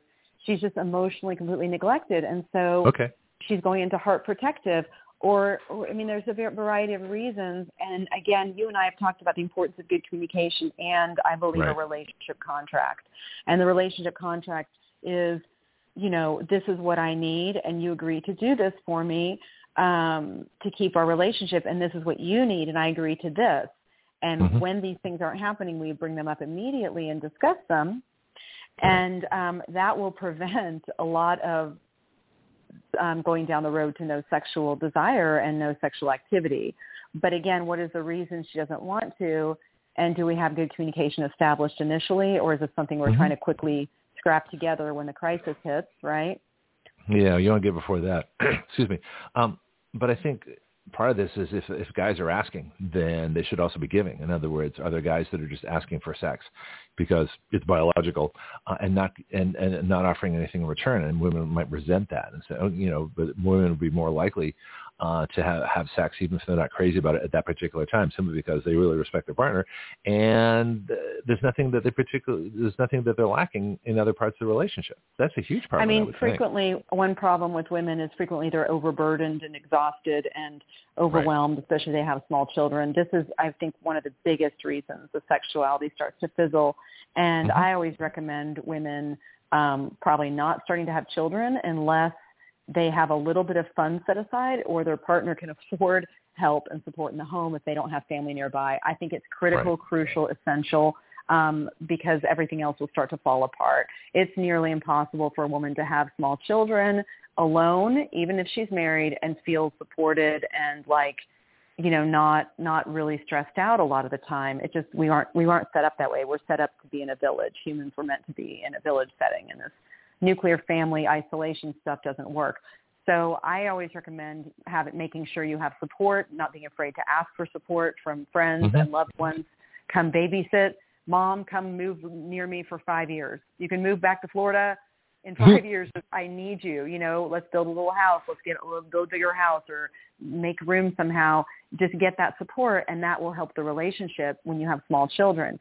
So one reason that's hard to a lot of couples to deal with is the overstress. So when she's overburdened, exhausted, and stressed, and doesn't know how to let things go, or doesn't know how to not be perfect, other things that Mhm. affect um, relationships. You know, she wants to seem like she keeps it all together, right? Um, I call it bowing to the god of, of exhaustion and overburden, just saying, yes, I believe in that, right? Instead of moving yeah. away from that, like my homeschool families I know, whose names I won't mention, the houses are a wreck, but the kids are freaking happy. And the couples stay Oh, together. yeah. They might be drinking a bottle of wine each night, but they're but they're together. They're getting through it. And that's a couples with three, four, five children. They've let a Yeah. lot of things go. They've chosen peace and love and connection over the image for everyone else. Huge. A lot of women don't have that. They haven't worked on that. So they're entering marriages, having children Oh, with this idea that they have to perform for society, right? So all their energy goes externally and they're exhausted. And, and that little, um, I, the P word that I feel like you said I could say, but I'm just feeling hesitant. She just won't, she's not doing it. She, she's, she's unable. She says, you're cut off from your heart. You're cut off from your pleasure. You're cut off from your um, emotional support and you're exhausted. And, and, you know, there's no room for me here. So there's a lot of work that sometimes has to be done, um, especially when a woman has small children. But it's surmountable. You know, it's definitely doable. And um, and this is the relationship contract. I feel like if she's feeling supported enough by her man and appreciated enough and nurtured, um, and she's doing self care, and there's room for her and time for her to do self care, she'll be okay in the bed. And you know, yes, sometimes you might not feel like it, but you do it because the marriage is crucially important And and if you Right, don't do right. it, there goes the marriage. And the kids need the marriage. And, Is and that you need taught the marriage. anywhere? Yeah, the kids definitely need the marriage. Is that taught anywhere to, to couples that, uh, you know, uh, because we hear about marriages all the time, and I was actually in one for a while. Um, that uh, you know, the distractions, the, the the energies, everything else. There's no time for sex anymore. We're we're married with kids, you know, and it's like you leave that part out, you've got a problem. And I don't think people even realize that that, that, that it's your body and mind and spirit will do things to you that you know you think you're totally separate, that you can plan everything, regulate everything, and control everything. It's a bunch of nonsense. So let me ask you this: Is there a biological need for women, other than use it or lose it, um, that there, that there are literally physical changes that women have by having sex on a regular basis that just makes everything better? Repeat that last part. Sorry. Is, Okay. is there physical? Is- change? say, say, sorry. is there there a biological need like men you know is, is uh, definitely use it or lose it and uh, we got to keep the hormones going we got to keep the you know all all the you know the various parts doing what they're supposed to do but for for women is there a biological need or is there something that uh, becomes deficient when women don't have sex Yeah. So there is research on this, and it shows that um, women who have sex regularly during menopause tend to report less problems with vaginal lubrication. So that's interesting, right? Vaginal Mhm. dryness. That it, Right. that, that is that is that the like measure for women? I guess it would like be. that the glands and the hormones that that cause vaginal lubrication on her arousal actually Mhm. are strengthened by regularity, regularly getting to experience that. Um, that makes sense now, th- it is true that pain during sex um, can occur during menopause, and there's also hormonal reasons for that as well Mhm. but there are so many really effective um, natural products. So there's yam acts as an estrogen, and there are yam creams you can put on your vulva and the opening of the vagina that that will um, cause positive changes, creating more youthful vagina that lubricates well and is less painful. That has been shown over and over and over again, but not talked about a lot because you can make them at home. You can look up a recipe. oh yeah Yams it's patentable absolutely you're saying are yam is as in, in yam the fruit Yeah. And Huh. also the second one that that across the board um, clients say this has been the biggest game changer for menopause is black cohosh.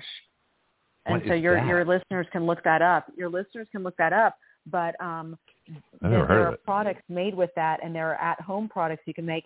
And what they're saying is, um, and this isn't just new. This has been a a long years uh, of, of research and evidence on black cohosh and menopause changes that um, that women will come back to appointments and say, "Wow, that is unbelievable." You know, hot Hmm. flashes. Um, uh, so the black cohosh like helps reduce hot flashes and night sweats. how do you spell it it has some sort of How- effect how do you spell cohosh? how do you uh, spell it so look it up C-O-H-O-S-H. But you know those cells that are they're called the KNDy cells, and they're up near the um, uh, hypothalamus, and they um, Mm-hmm. they regulate temperature, and they're very affected by estrogen levels. So apparently, black cohosh, in my understanding, has some effect on those and um, talks to those, and so the hot flashes, and I believe also vaginal dryness. Um, uh, some women have sleep disturbances, and hel- black cohosh uh, across the board, um, menopausal women say absolutely it helps with their sleep as well. So I would really recommend looking into that before anything else. If, if, so do you, do you eat it take it put it on what, what do you do with it So um, black cohosh is uh, the parts that are used is the um, roots, the roots of the plant, and you can like you can get the powder by itself. Which a lot of this is really fun. I actually enjoy this kind of activity. It just speaks to who I am. I like going to herbal stores and like natural stores, and when they have the bins of powdered and dry herbs, I get so excited because in my life, what I've learned, you know, I graduated many years ago from uh, a master's of science at Vanderbilt in nursing, and I practiced allopathically. But when I learned, you know, I went through this transformation, and when I started discovering herbs and homeopathy, it blew my mind. And my my my logical science well what you weren't taught brain in was like, what Oh, uh, is what this a placebo surprise? effect? This must be a placebo effect. This must be a coincidence. I would have been taught this had it been real. I would have been taught about homeopathy if it worked. I would have been taught about teas and herbal. And then I finally had to realize no, because there's not a lot of money in it. You can't patent it. But anyway, black Right. cohosh comes in, in liquid tinctures, pills. Um, always look at your source, and if you're not sure, don't just go to the supermarket and grab black cohosh. I hate to say that. I wish we could do that, but there's so many companies that use um, genetically modified, or they have um, just old, diluted, cheap stuff. You really want to find your friend who's a natural health professional, or get on Right. Facebook, or get on I and friends like find them. Yep. The companies, right? Me too. And the companies get bought really quickly sometimes and sold. Like Annie's got sold to Kraft, and you know, companies we trust get sold, and we don't realize it. So get get with a friend first. Get with a functional nutritionist first, and say, hey, what's your favorite black cohosh right now? What's your favorite um, yam cream for the vagina for the vagina right now? Yam cream. And you can also put. Yeah, well, I make my own lotions at home. You can make your own vaginal lubricants at home, and you can make different flavors, different smells with essential oil. And um, you know, with a great intimate partner, you can have fun with that kind of thing. You can like it. really have fun. And you know, there's a lot of foods that are lubricating. So if your vagina's dry, maybe you put on the plastic sheets and you have some fun with food. You know, and just make it make Okay, so every are- stage in life fun. Make it meet meet menopause with acceptance, playfulness, and connection, and you can't lose. You know, you you This is- will is fascinating. always look for the way to alchemize something, right? Yeah, yeah. Well, You're going to shift your sexual too. play. You're going to shift your sexuality to less about penis, hard penis into vagina, and more about okay, maybe hard penis into vagina, and maybe hard penis somewhere else, and maybe, and maybe we add this, and we do this, and we have these Mhm. fun costumes that that suck in my my my menopausal stomach that's growing and lift up my menopausal breasts and maybe maybe it's a nippleless costume and it's I mean just have fun. Maybe I wear high heels so I look a little more slender and um but I believe everything can be alchemized into something even better and I think menopause and, and aging and sexuality can also be as well. And there's tons of evidence to support this and lots of couples that will say yes. That's absolutely Hmm. possible. Is there? I guess there's no Mhm. limit to, to an age when, uh, as long as you're breathing, you know, and uh, in somewhat decent shape, you can still have sex. There's, there's no time when it's Isn't bad for you, right? I'm, I'm, That's I'm asking the interesting question. Is there any time when it's bad for you, where you're too old to have sex? Is that does that exist, or are we built as as human beings as long as we're healthy and breathing and uh, still exercising? I know people there are people in their 90s running marathons, so you know I know it can be done. I won't be one of them, but uh, but I could never run a marathon. Well, but in there other words, used but to just be this. this yeah, there, go used, ahead. there used to be this idea that even for cardiac patients, don't have sex because it's too taxing on the heart. I mean, that was that was a, a belief um, that that a man who has heart symptoms shouldn't have sex and it might bring on another heart attack. And although you know the heart rate does accelerate during sexual intercourse, but really even during orgasm, it's only hope so. 117 beats. Well, much? the mean heart rate during orgasm is 117 beats a minute, which is the same that during many forms of exercise, like climbing the stairs, is about you get about the same heart rate. I And get higher um, than the benefits 117 the on the heart. elliptical. I'm like 122, uh, you know, 122, 120, up to 125, I think is the most. But say 122, 123 is typical for me on an elliptical. 117 is like relaxing. that's like that's like you know second gear.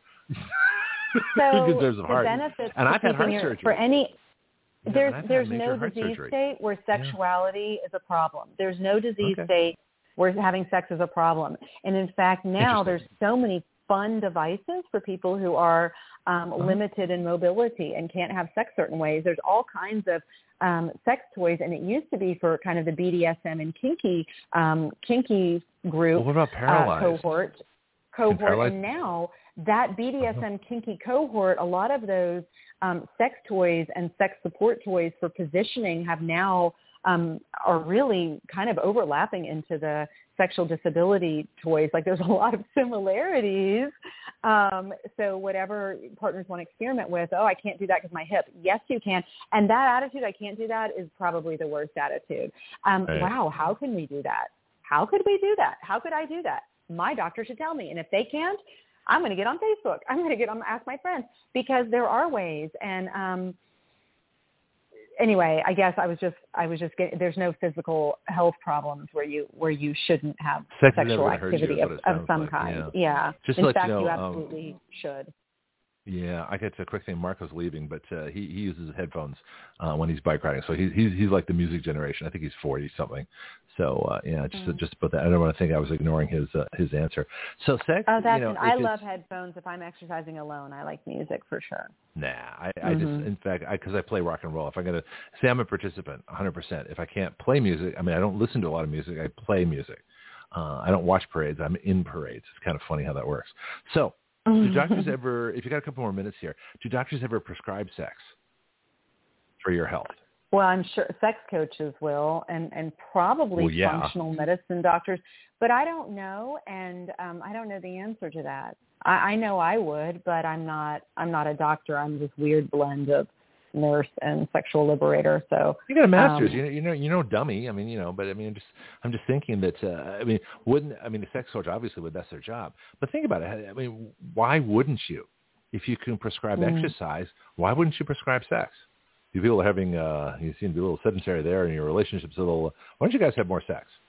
You know, at least well, three there's times a a week. lot of, and I'm mean- sure there's doctors that do, just like there's good practitioners everywhere. I'm sure there's doctors that do, um, but there's a lot. I feel like there's a long way to go, even even up until recently, and a lot of nursing homes are still like this.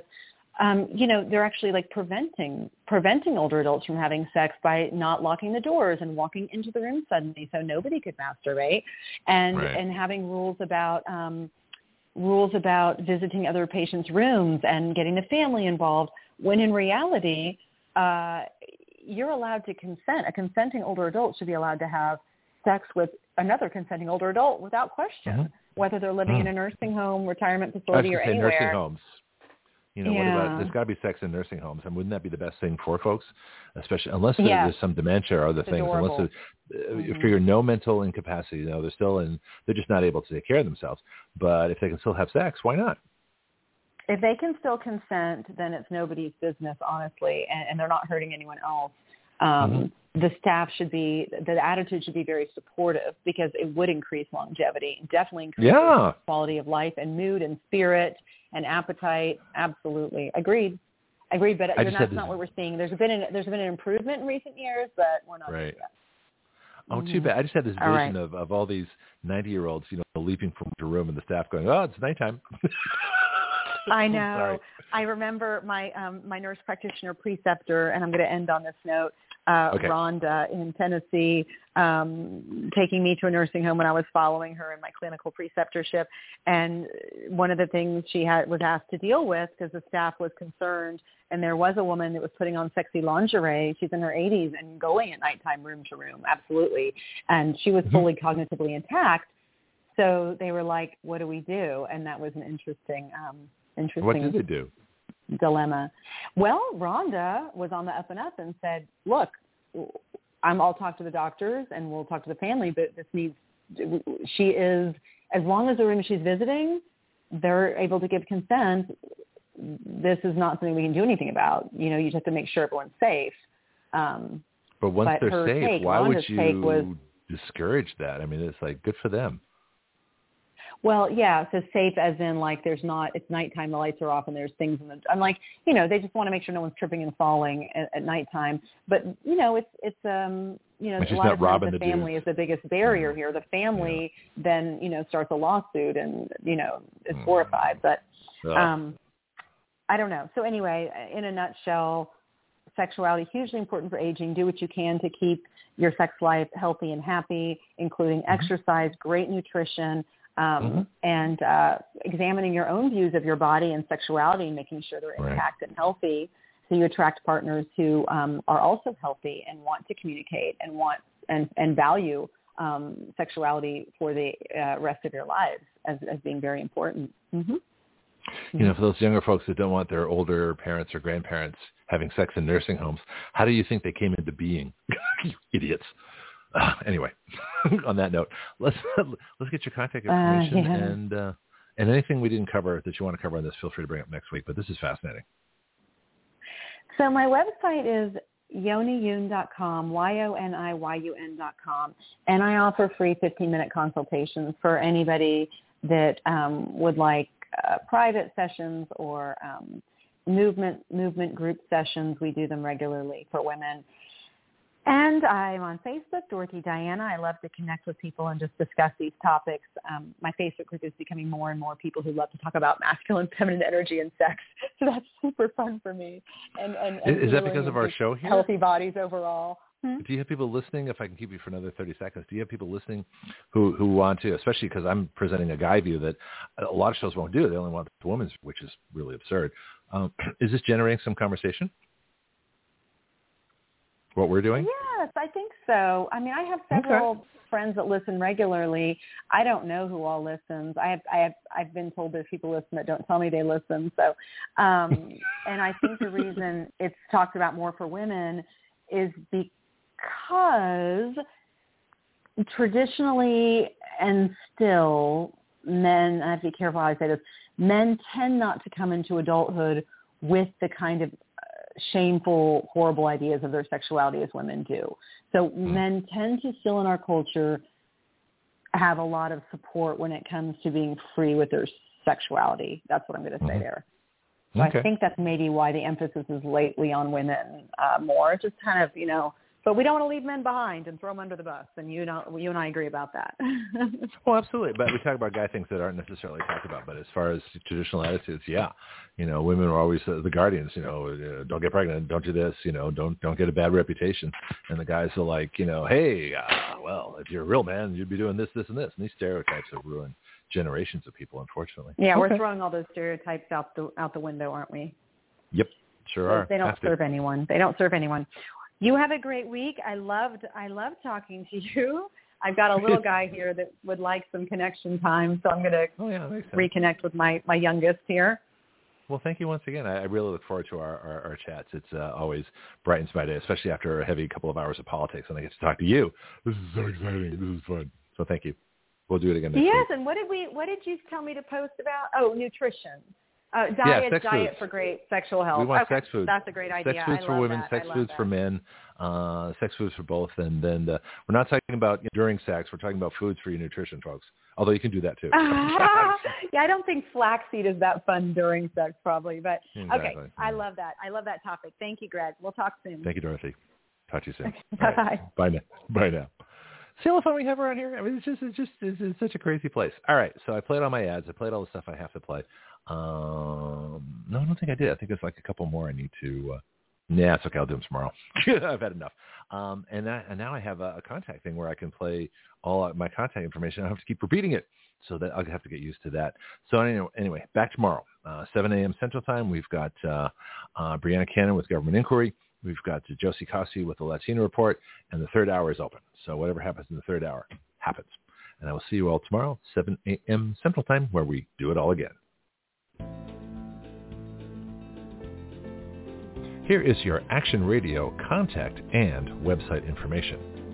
The call-in line is 215-383-3832. Our show site is blogtalkradio.com slash citizenaction. Same link, live and podcast. Please share all our shows. We have live chat at the bottom of the broadcast page available worldwide. Sign in to your free account and type away. We have an internet Skype line where you can call the show worldwide also.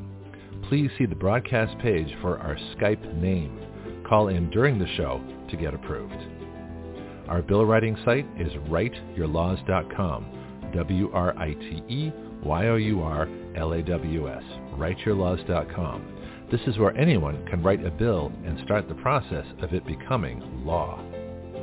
My paid and free subscription column is at gregpenglis.substack.com. Please consider a paid subscription of $5 per month or greater. For contributions to Action Radio, please go to givesendgo.com slash actionradio. We have over 20 Action Radio Facebook groups. Use the Facebook search window by putting in Action Radio to find our groups. My public email is greg at writeyourlaws.com. Please contact me about advertising on Action Radio and helping our mission of freedom. Thank you for listening.